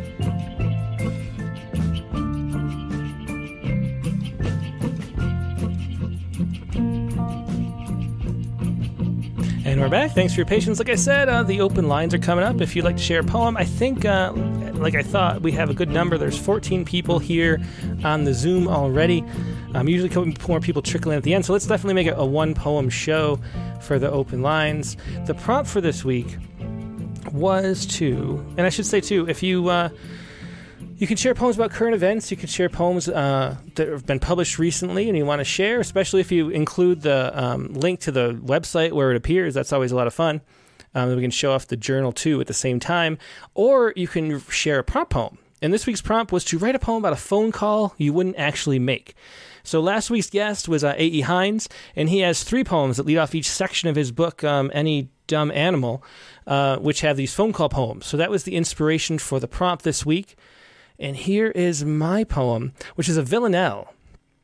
Um, and I think the the question of who we also talked with A.E. Hines too about uh, me being estranged from my father because A.E. is is strange too, and so that kind of made the obvious choice um, what to write about. Um, but I twisted it a little bit just to try to make it a little more interesting. And uh, here we go with my villanelle phone call to myself at 42. After years, it's time to call your father to finally end that fight. There was no purpose after all, your disagreement so banal. Could either one of you be right? After years, it's time to call and put an end to being small. You both can grow to grown up height. There was no purpose after all, the silent ways you found to brawl that turned your golden days to night. After years, it's time to call him back, to tear apart the wall that's only held up by what spite there was, not purpose. After all, every father has to fall, or else his shadow blocks the light. After years, it's time, so call. There was no purpose after all. So that is my phone call that will not actually be sent. Um, and uh, I see the heart from Nate Jacob. Thanks so much, Nate. Um, and it should go in the order um, people appear. Uh, so first up is Dick Westheimer. Hey Tim. Hey Dick, how you doing tonight? Good man. I'm just like it'll be, it'll be a hard time sleeping tonight with all that energy from the uh, second poets respond um, poet and then uh, Nicole Nicole Nicole, yeah, mm-hmm. yeah, just charged up. Yeah, definitely. I, I was worried a little bit I could keep up because I know about Ron, I know about Nicole. I knew it was going to be. I'd have to. Uh, I had to get a good night's sleep for this episode. So, um, but uh, what would you like to share today? Uh, well, I was going to do my On the Streets of America, The Rule of Threes meets Chekhov's Gun, but it's a little long and you have a lot of people. So I think I'll do my prompt poem that I emailed in. Okay, great. It's Is that Friend Demented? It is Friend Demented. Excellent. And I have it right here. Is there anything else you want to say about it before you read? No, I think it's pretty clear. Anybody who's had a friend who's had or relative who's had serious mental health problems will relate a little bit. Mm-hmm. Okay. Uh, friend demented. It's not that I don't love her. I do. It's not that mania is new to me. It's not. It's not that I blame her. I don't. But another call where I need to put down the phone, walk away listening for the pauses and none come, where the bellow song is on repeat. The tape hisses like a steam radiator, wows and flutters in ram- whammy bar time with her moods, fast cycling from one word to the next. Anger, pleading, her laugh, a rusty saw ripping me to shreds, even from across the room. I want her to have someone to talk to, to be part of her mending, but I am not that man. And even if I was, I am not that man. Yeah, excellent poem. A friend demented. Dick, always a pleasure. That was a great one. Yeah, thanks, Tim. Yeah, Appreciate thanks so much for sharing it. Yeah, Dick Westheimer with a friend demented. Let's go up next to um, let's go to. Okay, we'll go to Katie Dozier next. Hey Tim, how are you? Good. How are you doing tonight, Katie?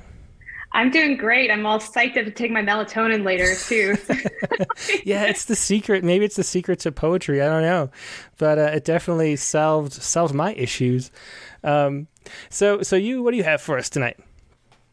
Well, I love the prompt, and I went a little crazy, so I sent two. So I'll just pick one.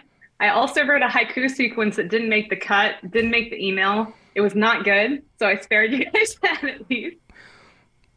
So, uh, so which one do you want to read? I have, um, I have landline, and I have dial tone, and uh, and you maybe need some melatonin to slow down. I think I hear you write. Yeah, I do many read poems very a day. fast. I'm Yeah. gonna try. and I read fast, and I write too many poems. That's my story. All right. Um, I guess I'll go with landline, and then possibly regret choosing that poem later. We'll see. Okay, I don't know. okay. okay. Landline. Here I'll call the thought that pecks away the years. Take it all back, every thread. Unknot the scarf I knitted, rip off the cashmere strand. Even the sun could never understand why you peeled off my warmth just as you grew colder. But a bird flutters, hovers above the old forest floor, scanning for woven words to knit a new nest. Draped on a wall, he pecks and pulls up the fallen yarn, adds tin cans to the ends, and now he chirps a call. Yeah, that was excellent. That was uh, Landline by Katie Dozier. And we mentioned uh, talking about on our poetry space. Katie and I do a poetry space on Twitter every Thursday at uh, 3 p.m. Eastern Time. And that's like a big group call. You have to have the Twitter app to participate. I saw somebody, when we mentioned it earlier, asking how to find it. And so, how to find it is to find Katie's uh, Twitter handle, which is Katie. I'll put it up on the screen because it was right here, which you helpfully included. Katie underscore Dozier. That's how to spell it. D O. Katie underscore Dozier. D O Z I E R. That's uh that's the thing. And so we talked. It was a lot. It's just a lot of fun having these like freewheeling conversations. I had no idea. So thanks for the idea for doing it. And then also um and for coming up with the topics. Next week's topic coming up is uh, writer's block. So um, I know that's something that you do not suffer from. Yeah, I feel like um, I feel like I'm well versed on this one. I think usually you have a lot more to say, but maybe I'll have even more to say than you. Well, I don't know. It could go either way because uh, you could have no experience whatsoever with writer's block. That's yeah. true. Or I studied so obsessively well that I just combated it. I was aggressive, so I didn't need a defense, kind of.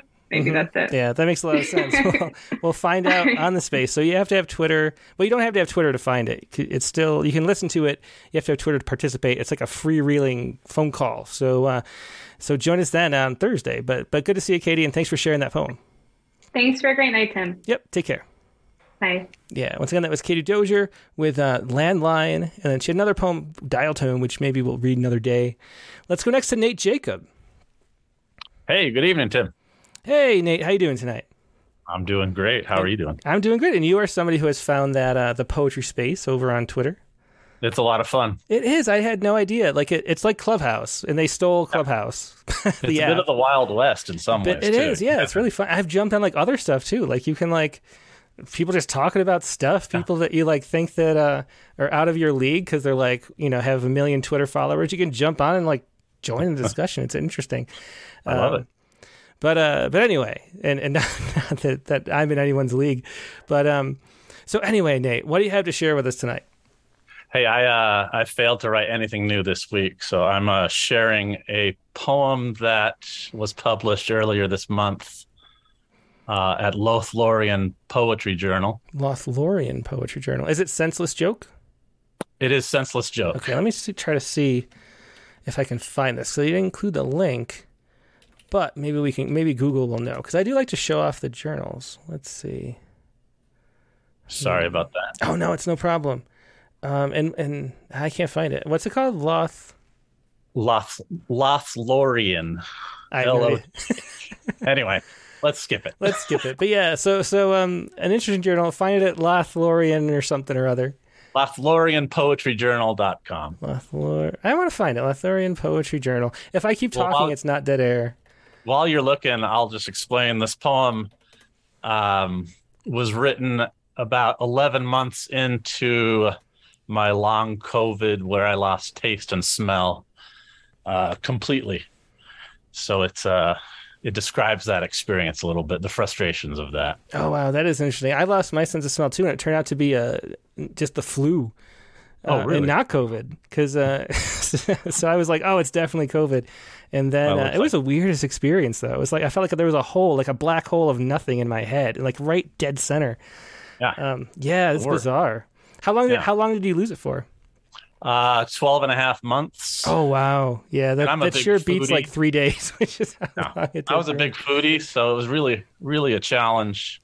Yeah. But, uh, and a friend of mine said afterward that because uh, he had the same thing and lost it for a long time. And then when it came back, he now hates the smell of fried onions, which used to be his like favorite food. So he can't go to any restaurants or anything.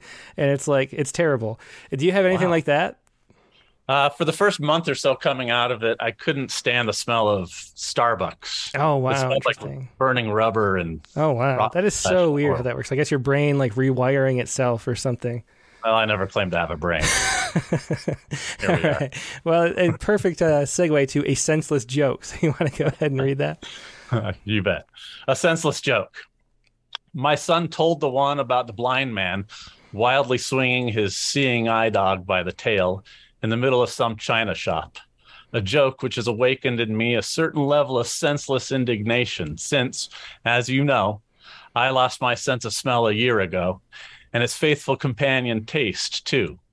Both agreed to stay away as long as it would take for me, their former host, to come at last to my ever loving senses, though I don't know how.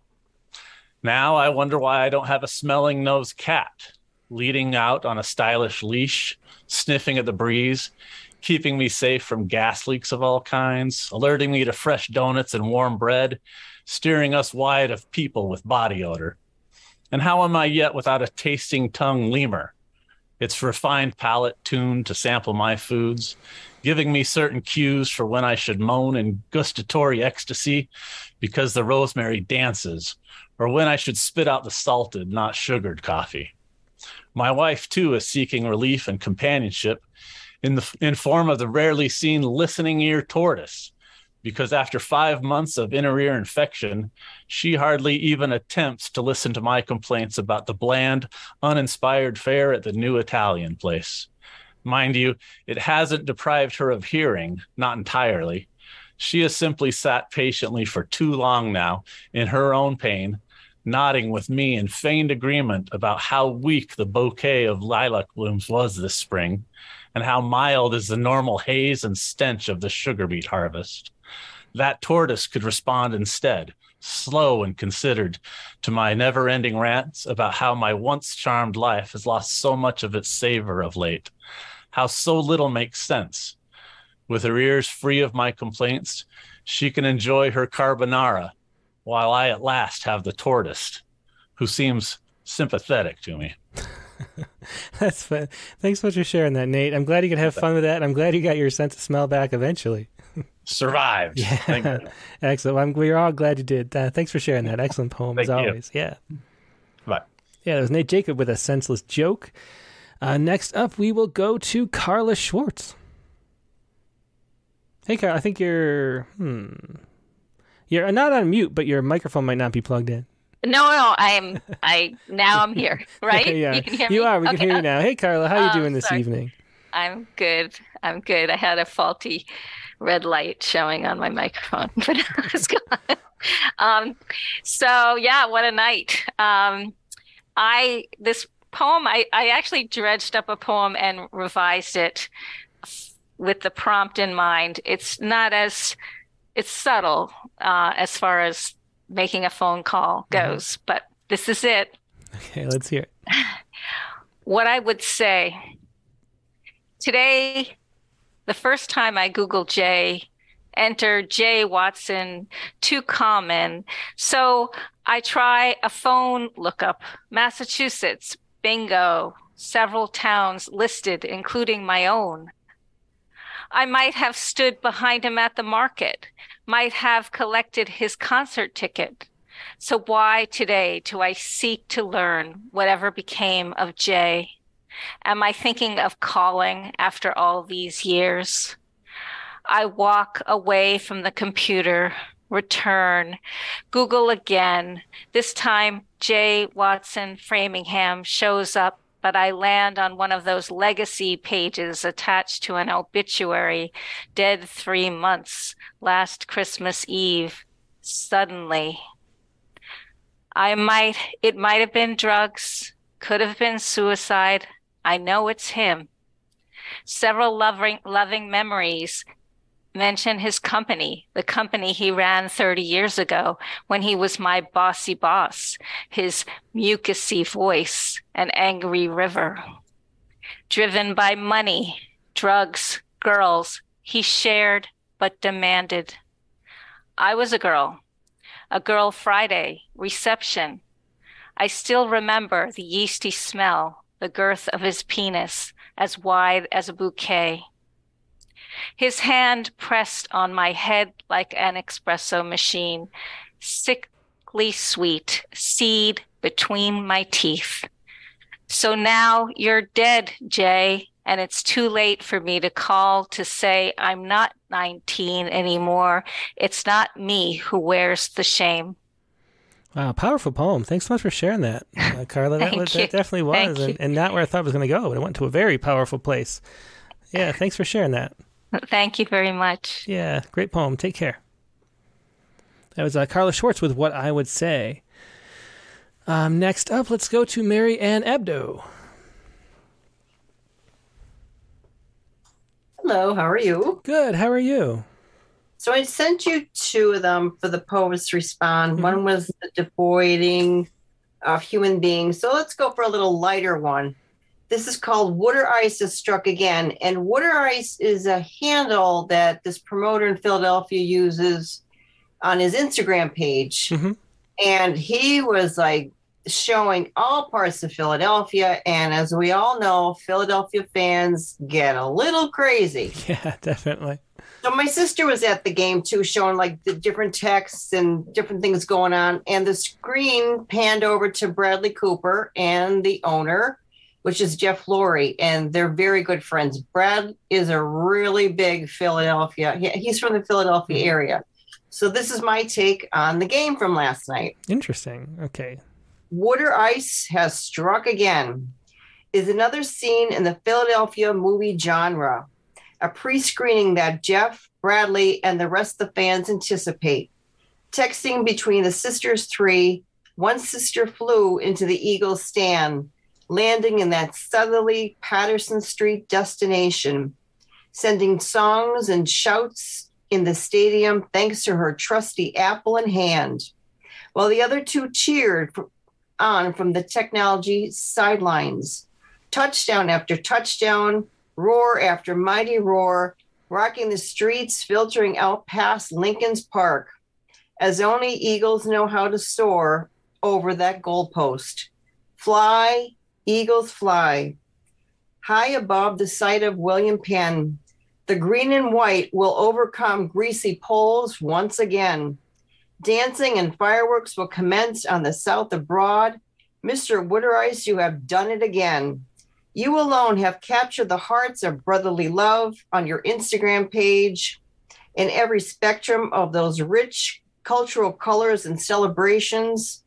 So onward, Eagles, as you fill those cardinal red skies of Arizona. Lead us on to victory. Oh, thanks for sharing that, man. Winter ice has struck again. Who you got the uh, in the Super Bowl? Who do you think the Eagles are going to take them? Take on the uh, I Chiefs? think the how irie inery that is because the Chiefs is Andy Reid, which used to be the Philadelphia. yeah, that's true. That's a great Eagles. storyline. Mhm. Yes. Yeah. So we'll see how it plays out. Yeah, I'm just still sad about the terrible, uh, terrible effort that the Bills put in against uh, Dick Westheimer's Bengals. That was uh, that was embarrassing. So, uh, on, on behalf of uh, Western New York, I I apologize for that showing. But thanks, thanks, man, for sharing that poem. And uh, You're welcome. yeah, have yeah. a good one. Always fun. Take Take, care. care. Bye. Yeah, it was Marianne Abdo with uh, Water Ice has struck again. Um, let's go next to um, Deidre uh, who is uh, back still in the States from um, her I'm still in the States this Yeah. week. Yeah, I'll be back in Switzerland next week. So I might send something in to you, but I won't be able to join Excellent. online. So, yeah, well, but I'm yeah, thinking about be fun. when when we have occasionally we have like poets that are out there, and then we have a morning show for our, uh, for us. Maybe we can catch you one of those. But um, Oh yeah, definitely. I'll do a morning show. Yeah, Yeah. it's been really fun. I really enjoy the the shows and just being being here with everyone. It's really nice. yeah, we would love to have you. So, what do you have to share with us tonight? Um, so I did the prompt poem and I decided to try a sestina. It was my first attempt at a sestina, and I think I bit off a little bit more than I can chew. um, but anyway, I wanted to share it with you because I just um, so enjoy when other people try new things, and um, so yeah, you can you can see a bit my my journey with this one. Excellent. Um, so this is called Press Four for all other options. Um, it's also a little bit um, uh, respond poem because it's about. Um, no, that's not mine. That's that's yours, Tim. no, I got it all set. Just it just takes a while to shift. Oh, okay. Okay, there we go. Press four for all other options. Welcome to Exxon Mobil. Press one for the directory. Press two to speak to an operator. Three to leave a message. Hello? I'd like to speak to Darren Woods, please. It's urgent. I'm sorry. You will need to leave a message. Mr. Woods is not available. Tell him his house is on fire. No, it's a flood. Sorry, I'm nervous. It's just so hot. We need to spread the truth, the difference between a truth and a lie, when lives are at stake and false information is deadly. The tobacco playbook proved deadly. Connect me with accountability. No, accounting. No, accounts payable. There's no time for a message.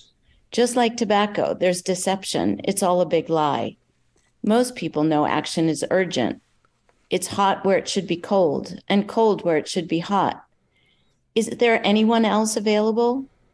The facts on fossil fuels are available, and denial is deadly. It's not supposed to be so hot. Someone in your organization must be accountable. I'll give them my message. Greta says we should act as if the house is on fire. She knows it's urgent. Why would a young girl lie? What type of person can go before Congress and lie? Only someone without a moral compass available would have the facts and say that action is not urgent, that it's okay to continue to invest despite when consequences are deadly. Excuse me, ma'am, I'm only an operator. Send us an email or press three to leave a message. But you, of all people, should know there in Texas, it's hotter than hot. Records have been broken. If ne- it's never been so hot. Instead of fish and birds, we find refrigerators, cars, dead bodies that lie at the bottom of dry lakes. Why doesn't Mr. Woods get the message? There is no well water available. The drought is proving deadly. Rain, relief, respite is urgent. So, can we just tell Mr. Woods that his house is on fire so that he understands that change is urgent? That all the money in the world will not save his house from being too hot? Because fires are deadly. And when you emphasize uncertainty, claim ignorance, spread the lie, your house can't be saved because no water is available. I hope he understands that message. Tell him to slow the deadly gases that threaten our planet and tell him to treat it as urgent. This is my message. Here is my tip that is hot. It's not too late to stop the lie. Solutions are available, a menu of options that will save lives. Yeah, excellent use of the Villanelle form and uh, and the prompt at the same time. That, or, I mean, not Villanelle, Sestina, I should say. Press Sestina, for, yeah. all other options. Yeah. We talked. I don't know. Were you on? Uh, did you do the critique of the week on Friday? Because we talked about Sestinas. Oh, you And, um, did? oh, I missed that. yeah, yeah, it was fun because. Brian O'Sullivan had one, um, who's on here frequently too, and um, and I, you know, Sestinas, I confess that they're my least favorite form, but they do have. They're, they're my least favorite to write, at least. And um, there's a way certain poets like Denise Duhamel have that like ch- like talk style that's like fast talk with a lot of stuff going on. And I just think it's a perfect form for this um this answer scene message type poem too. That was a great use of the Sestina. Yeah, but it felt right for this poem. I'd like to work on it a little bit, but yeah, it's hard. It's a, it's a hard form. It's definitely it's tricky and it's just too too uh, there's too much many words for my style, I think personally. but um but for people that don't know what a sestina is, there's a lot of people who um, are familiar. Um every so there's um God, how many stanzas are there? Do you know? Off the top of Um, I think there's six. yeah, six stanzas. Yeah, that would make sense. Six stanzas. And each line has the same end words that kind of repeat. So you have six words that end each lines that cycle through the stanzas. And then the very last stanza, the seventh, is an envoy that includes all six in just three lines. And so you have these same words repeating a lot, which if you listen back, you- there's message, urgent, available, hot, lie, and deadly, which came up a lot in the poems. That's what a sestina is. Uh, we like to educate too for people who might not know. So thanks for sharing that. A great opportunity to do that. Yes, thanks a lot. Yeah, excellent. Thanks so much. Yeah, press four for all the options. Um, and that was a poem by um, Deidre Dimonchesco, who is um, in the States briefly, uh, usually in Europe, so could join us tonight. Let's go next to Guy Chambers. Hi, Tim. Hey, Guy, how you doing this night? Oh, good, pretty good, pretty good there. I still like that poem, that belly poem there that was written there earlier. I just liked how it was arranged and how it was formed and how it was written. I thought it was really different, well done. That's interesting. Kinda, You kind of like to play with the same type of stuff, I think. Yeah, I like doing. I like doing it. It just makes it a little different, and you can take it two different ways in that too. So, okay, this poem I get it. It's called uh, "A Ghost," and it's I just written it just a little while ago, so it's pretty fresh. So I'm going to give it a try here. So, all right, let's hear it. Okay. In a playground, unseen. In a home, unheard. In the street, unknown. Isolated. A ghost. Sitting on an empty bench by oneself, looking out. Glossed over. Not even a blink of an eye. The cold shoulder. Don't fit in obscured, a ghost. Empty shoes on the mat, hand under the chin, unspoken, behind a shadow, eyes closed, head turned, sheltered, a ghost. To the neithermost, secluded, subdued, snubbed, unjust to one side of life as of many far between, exiled, a ghost. Thank you. Yeah, very cool guy. That was an interesting poem. A ghost reminds me of a, a, ghost story that I don't know if you ever saw that movie. That was a good one. And then also, um, I was listening to something recently. I can't remember what, but they were talking about how like the idea of being scared of a ghost is something we shouldn't do because you know they're lost souls and we should think of them mm. as you know sadly lost souls. It kind of reminds me of that too. Thanks for sharing that really cool poem. Yeah, guy, like I say, just a person just being always you know being pushed aside, this and I need to come really nothing or just and so that's that's what it's mostly all about. Yeah, okay. exactly. Great metaphor for it. Yeah, perfect. Yeah. Thanks for sharing that, guy. Bye. All right, take care. There's Guy Chambers with a ghost. Next up is uh, Chris Kaiser. He's got Chris Kaiser Philly on there, which might be a little dig at the uh, the Super Bowl teams coming up. Hey, Chris, how you doing? Yeah, I'm doing good. No, no, no. I just like to put that on there because people are always wondering where you're from. So ah, that's true. Yeah. So you are from Philly. Okay, that's interesting. I actually I didn't know. Philly. Yeah. Uh huh. Are you an uh, Eagles fan or, or not much into football? Um, I've gotten into it because of my older son, who's a big sports fan. So to have something to talk to him about mm-hmm. instead of, hey, dad, can you give me money? Um, I follow some of the sports teams now. Uh huh. So, uh, so what you got you like to share with us tonight? All right. Well, uh, I used to belong to uh, an online group called uh, Theology Explorers, mm-hmm. and we would kind of tackle different uh, religions or different aspects of theology and discuss them. And this one time, I said something and um, and was attacked. And you're not supposed to do that on these types of forums. Somebody kind of reached o- over the aisle and and was getting personal. Mm-hmm. And so I, I went home and I took a bunch of not, uh, notes. And so for this assignment, I went back to that and polished it up a little bit. I at the time I I thought I was going to send this woman an email, and I decided not to. And good enough. The next day, she sent me an apology email. So I'm glad I never sent her my rant, which you're about to hear. okay. Well, let's hear it. All right a phone call that will never be made. Hi, Beatrice. I appreciate that your kind and claustrophobic heart has found room among the clutter of your privilege to feel sad for me and my tiny, lonely, insignificant, godless existence. Like I'm just an annoying fly fixed in your special perspective to block out the golden sun, cast a pall across your face of grace until I learn to squirm on your divine flypaper. I hope the high esteem you hold yourself doesn't give you cultural vertigo.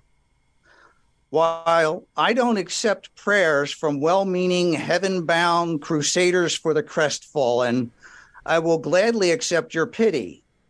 But I suspect your pity suffers from overuse, having been often tossed down from the apogee of your self importance to those of us so close to the fringes of hell that the stench of your seared of our seared egos singes the cilia in your upturned nostrils.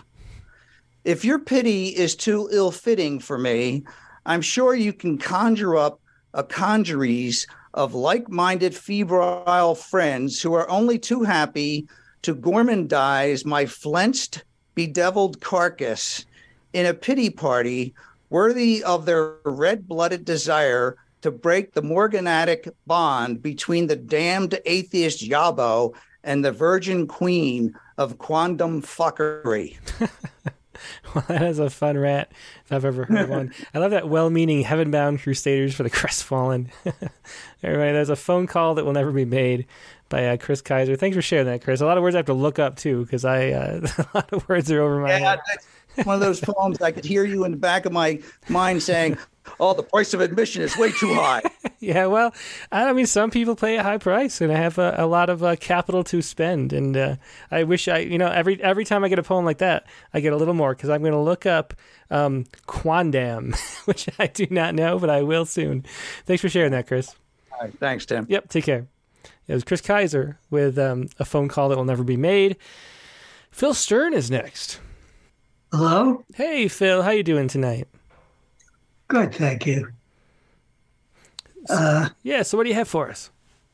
Okay, it's a prop poem, you know, about a phone call, but um, it's called Good Morning Vietnam. And uh, I, I, had no idea that you were going to have that poem uh, to open the. Uh, oh, yeah. Know, that's fu- yeah, that's funny. Some sort of serendipity. Yeah, just like last week too. We were talking about age, and then you had yeah, a poem yeah. about age too. I think you're uh, got a little psychic gene in there, Phil. I don't know, but maybe. uh, anyway, uh, this is this is it. Good morning, Vietnam. They never told me anything about my biological mother, who most likely, in the midst of postpartum, did it. So when I hear about a famous person who did it, I want to know the unreason why. I imagine calling Robin Williams and asking, was it about the feeling of always being on? The pressure, the expectation that you are anytime ready to perform dizzying, long, brilliant, manic riffs. But man, did you maybe do those because they took you away for the moment from whatever was grinding you inside? I imagine saying to Robin, I sense in you such a generous, sensitive soul, and I just wish I could have called you before. I would have pleaded helplessly, please, please don't do it. Yeah, excellent poem. Thanks for that. It was Good Morning Vietnam. Another that was the uh, the first time we had a lot of poems was when um, Poets Respond. The first time we had over 200 in one week was when Robin Williams died. There were a lot of poems about him then. Um, and thanks for bringing back that memory of, of such a great perf- entertainer and performer. Yes, yes, indeed. Yeah. Thank you, Tim. Yeah, thanks, Phil. That was uh, Phil Stern with uh, Good Morning Vietnam. Uh, next up is Brian O'Sullivan. Uh, hi, Tim. Yeah. Hey, Brian. Um, Hey, I'm really glad to be here. I was really tired at the beginning of this, and I've woken up a lot now. Excellent. Yeah, um, we'd like to wake up. Hopefully, you don't need any melatonin. I guess that's the sponsor yeah, of well, today's show. I tried it once and it didn't work, but maybe I just didn't take Brought it. Brought to you by Nature Made. Yeah, that's the thing. I tried it once and it didn't do anything, and then I realized that that I make none, and I can take heroic doses of melatonin. So, um, try that. So, what is uh, what is it that you'd like to share? So, I sent a prompt poem. It's called "An Ode to Him." You know, um, it's another phone call to dad poem. So I'm really glad that I wasn't following you too closely with your really powerful poem. Perfect. Thanks. Um, Good job spreading it out. Yeah. but yeah, an ode to him, you know. Okay, go ahead. Excuse me. Ira, for God's sake, why don't he pick up? My father said, thinking I was ignoring my answering machine, which I hadn't actually had for a couple years. I'm just busy listening to your voicemail, Dad, I said out loud to get a laugh out of Jen. I thought that probably sounded to her like some shillelagh wielding ogre. I didn't want her getting too nervous. She was about to meet him for the first time. I realized then that I didn't have to worry because she was already smiling at his cheerful grumpiness and his brusque West Cork accent. Everybody smiled at his easy charm, from a gene which must have missed me, along with the one for his Pete Rich baritone voice. I think if he had heard me try to sing as an adult, he would have said, There are two ways to do a thing, a right way and a wrong way. And I would have known he meant, as he always did, Jesus, Mary, and Joseph, boy, you're doing that wrong. But I would have missed, as I almost always did, the gentle laughter in his eyes, silently adding, But it's all right, boy, you're all right. I hardly ever heard that until the wake, when I heard it in the stories told by the people who got him. I thought about his retirement party video. He stood like a stout Irish gargoyle in front of the Carlyle Hotel for 40 years, picking up bags and saying, Good to see you again, sir, in case he hadn't seen them before. In case he had seen them before, he never could remember a face. On the video, a desk clerk rose to read her newly written Ode to Paddy O'Sullivan. Another bellman echoed to another bellman, an ode to him, you know. My mother from Kanturk would have called them thick Irishmen, and being thick and being a little drunk, and not being guys who talked about odes, they laughed. And being young and being dumb, I laughed too. I'd learned about odes, and I knew people didn't usually write odes about bellmen. Now I'd like to be able to give him a call and tell him I want to write my own ode to him. You know. He'd call me an idiot, but I think he'd secretly like it. On an impulse, I pick up my Pixel and call our ancient phone number, and over the Verizon error message, I say, "Error for God's sake, Dad! Why can't you pick up?" Ah, great, great poem. Yeah, very moving and a lot different than my poem for sure. So it's got we got a, but some different different dad poems in there. Thanks for sharing it, Brian. Yeah, it's Brian O'Sullivan with uh, an ode to him. You know, great ending too. All right, let's go next to Jennifer Elise Wang, and we have a cat photobomb from Jennifer. Yeah, I was like, it's cold, so he, he wants it to be nearest. Yeah, for sure. Let me let me show this. So the cat's over there. Yeah, yeah. Good to see you. What's the cat's name, Jen? Uh, his name is Willie. Oh. Uh, that, that was the name he came with Uh-huh. at the shelter because we adopted him when he was nine. Oh, very cool. Um, so, what do you have that you'd like to share? Um, so this was kind of an older Poets Respond. A couple weeks ago, it got published in uh, the New Verse News. So, Oh, excellent. Yeah, yeah. It's the Newverse Yeah. News, all one word, dot news. The Newverse News dot news. Yeah, and it's a tribute to Ken Block. He was a rally car racer, and before that, he was a pro snowboarder, skater, kind of entrepreneur. He founded uh, DC Shoes. So yeah, he did a lot of things, and is um, because I'm big into the action sports world. Oh, interesting. Uh, yeah. Just yeah, like his his death kind of resonated with a lot of a lot of fans and a lot of athletes. Hmm. Did he die? I hate to ask, but did he die in some kind of accident, or was it? Yeah, it was a snowboarding accident Oh, actually, ah, like, and it happened bad. Mm-hmm. to be on his own. And and we actually just lost another action sports athlete in an avalanche. So this winter's been kind of harsh. Oh wow, yeah, that's rough. Those those sports are tough for sure. Yeah. Um, so uh, the poem is 43, that's a number, Ode to the Original Hoonigan, in memory of Ken Block. I could smell the burning rubber when I watched videos of you racing through the streets of San Fran, as if it's the Daytona International Speedway, except you turn in all sorts of ways, not just left. You could hit the dirt too, and I think I still have sand in my hair from when I watched you in Austin, racing guys like yourself, former boarders and bikers who found a new thrill behind the wheel.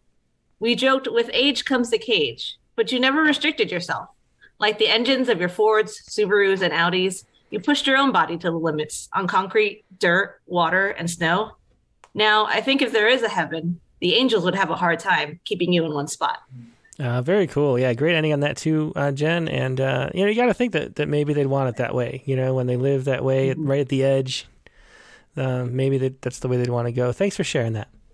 Yeah, thank you. Yep, thanks. That was uh, Jennifer Lee Swang once again with Ode to the Original Hoonigan uh, in memory of Ken Block. And uh, and that's actually at, at Newverse News, but the URL is newversenews.blogspot.com. That's right. And that's a great place to send your Poet Respond poems. There's only a few places left that do the Poet Respond type thing, and they're one of them. Let's go next to um, let's go to um, Kashiana Singh next. Hey, Kashiana. Hello, Tim. How are you? I'm great. It's great to see you again. It's been a while. You were, of course, the guest on like a year or two ago on the Rattlecast, so it's good to see you again. Uh, I think nearly almost a year exactly, Oh, maybe yeah. a little less less than a year. Yeah, I remember it was the winter. I just don't remember which winter, but yeah, yeah, good to see you again. Uh, how you been doing? Good to see you. I've been doing well and great, great show as always. Um, the the melatonin story that I have is, I just I walked into a COVID household for caregiving purposes uh, with three members of my family uh, with COVID. So I was asked to pump zinc, melatonin, and vitamin D and C Mm-hmm.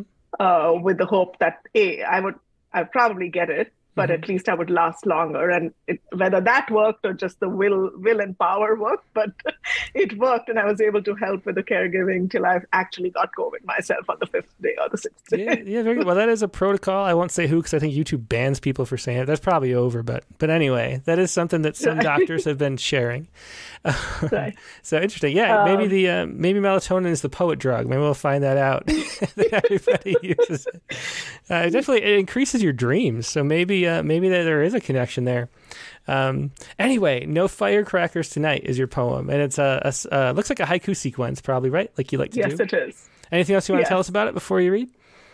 Um, it's funny, but it's uh, related to the lunar, um, the new, the lunar New Year shooting Uh-huh. in LA. Okay. Well, Uh, well, let's hear it. Yeah, go ahead. So, no firecrackers tonight, 122 2023. Warding off evil, dragons dancing wild in a blood red riot. Lunar New Year, their reunion dinner marked an end. Mass shooting, shockwaves gathering on a moonless night. Floating lanterns, a rising wail disperses in silence.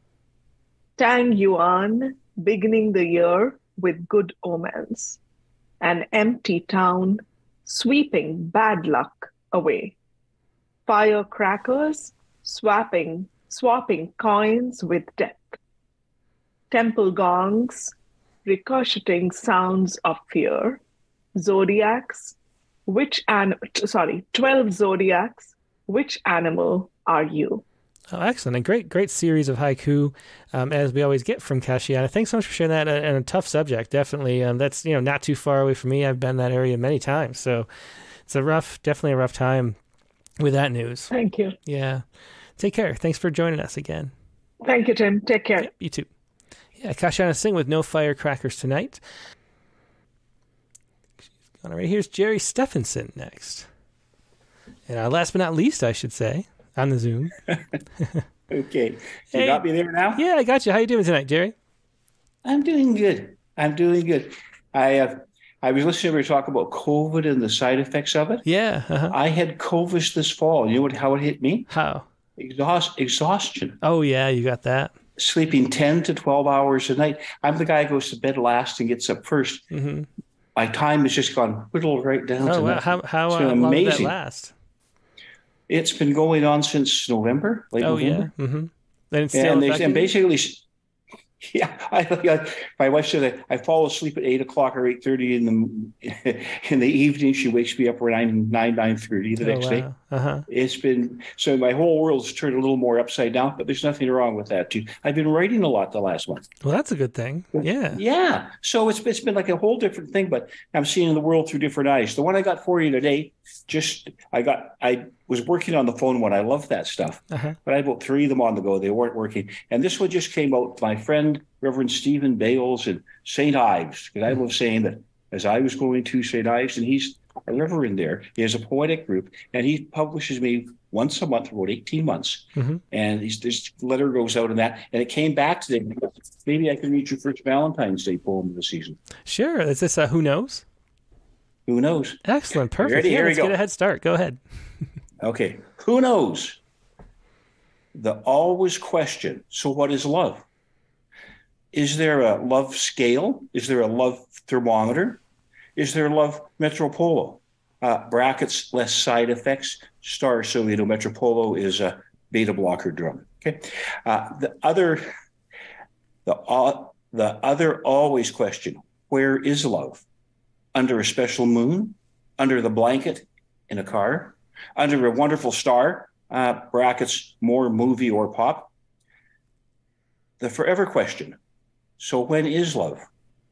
As a blushing teen, a maturing blind date, at a 20th anniversary, brackets, requires you still being together. The, the big, biggest question is why is there love? Ask a device, ask a giddy teen, ask the couple who still blush, brackets, smile and a wink.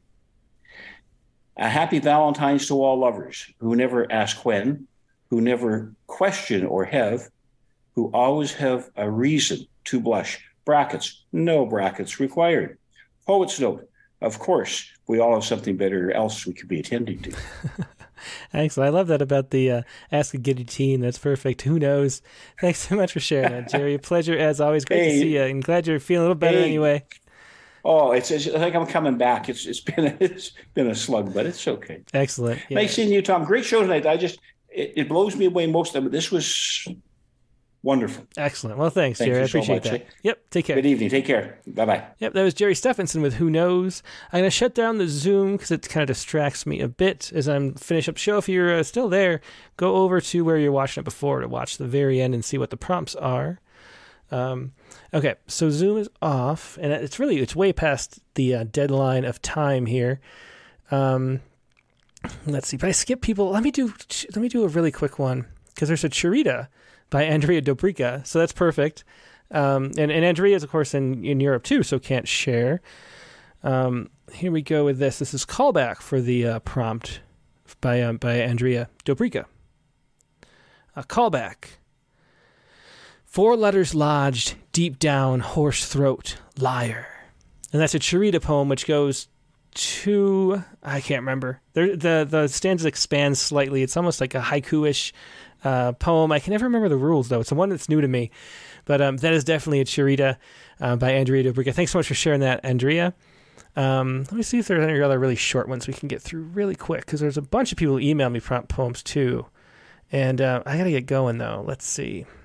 Uh, we got to wrap up the show. I'm sorry for the people whose poems we can't share today. There's a whole bunch of them that came in, um, but I got to get going. Uh, let's do this week's Saiku really quickly before we go. And uh, the Saiku this week is based on this story. Uh, I'm not sure if I'm going to be able to squeeze it in, but we'll get, look at the picture anyway. Um, it is um, um, agriculture linked to changes in age independent mortality in North America, which is a very boring title. Uh, but what they found is that there's this really interesting pattern of um, agricultural development where uh, life expectancy or um, or na- unnatural death, I guess, goes way down at first once we start uh, farming. And then, after, in the case of North America, after several thousand years, all of a sudden, um, uh, mortality goes up. Like people are dying all of a sudden. And what they realized, looking at the uh, samples of their food and what they were eating and what was going on, and how they were dying at that sort of middle age where people don't usually die naturally, is that basically what happens is that that you know, as, as, as the population is filling in this niche with this new way of getting food, we start to like live better and healthier and happier and in harmony with trade and stuff like that. But then when we get big enough, we start to have wars and have, uh, you know, chieftains controlling things and, and fighting, and people die in sort of a military death. And that's a pattern that they found here in North America that they found all over the world. And it's probably a thing that happens all over the place too. So, my uh, haiku that that inspired is this One nest in every empty tree the same winter. One nest in every empty tree the same winter. That is my Saiku for the week, and that is your show for this week. Uh, next week's prompt is going to be this. This is inspired. We, we do the prompts inspired by this week's guest. That's how we're doing it now. And uh, you saw that um, um, Nicelle had um, a bunch of poems that were questions, and then she was writing prose poems about them, right? So, um, and we also had haibun too. So let's check this out. This is going to be the prompt for this next week right here. Um, go to Quora.com. And that's a question. It's a site where you can ask questions, and experts, supposedly, or knowledgeable people answer them. So go to Quora.com, answer one of the questions on the homepage incorrectly, as a prose poem uh, or haibun. So you can have your choice. You got some prose in there, but you can make it a haibun too if you'd like to get to get into uh, Kenneth Tanemura's uh, poetry there as well. Go to Quora, answer one of the questions on the homepage incorrectly, as a prose poem or haibun. Bonus points if you post it there. I don't expect anyone to, but if you want to, that'd be kind of fun. Um, so that is your prompt for next week. And next week's guest on the Rattlecast is going to be, speaking of haibun and whatnot, uh, Michael Dylan Welch. Um, Michael Dylan Welch runs graceguts.com. It's a, one of the biggest and best haiku websites in the world. Um, there's so many essays, so much content there. Um, let me make sure it's .com and not .org so I can send you the right place. Let's see, Grace Guts. Yeah, it's de- graceguts.com. Um, but he's a great haiku poet. He was in our uh, Japanese Forms issue. He's in so much for, for haiku in the haiku community. We're going to talk all about haiku and all the different types of haiku, the, the linked stuff and the renku and the renga and all that kind of thing. Um, there's a whole bunch to talk about with Michael Dylan Welch. That's me next week's guest on Rattlecast number 180 uh, and with a prompt to use uh, to write a prose poem or haibun based on a Quora answer that is incorrect that you have to make up. So that is going to be the show, uh, Rattlecast number 180, Monday, February 6th, the regular time, 8 p.m. Eastern, uh, 5 p.m. Pacific. Hope to see you then. Hope you have a great week in the meantime, and I will talk to you later. Good night.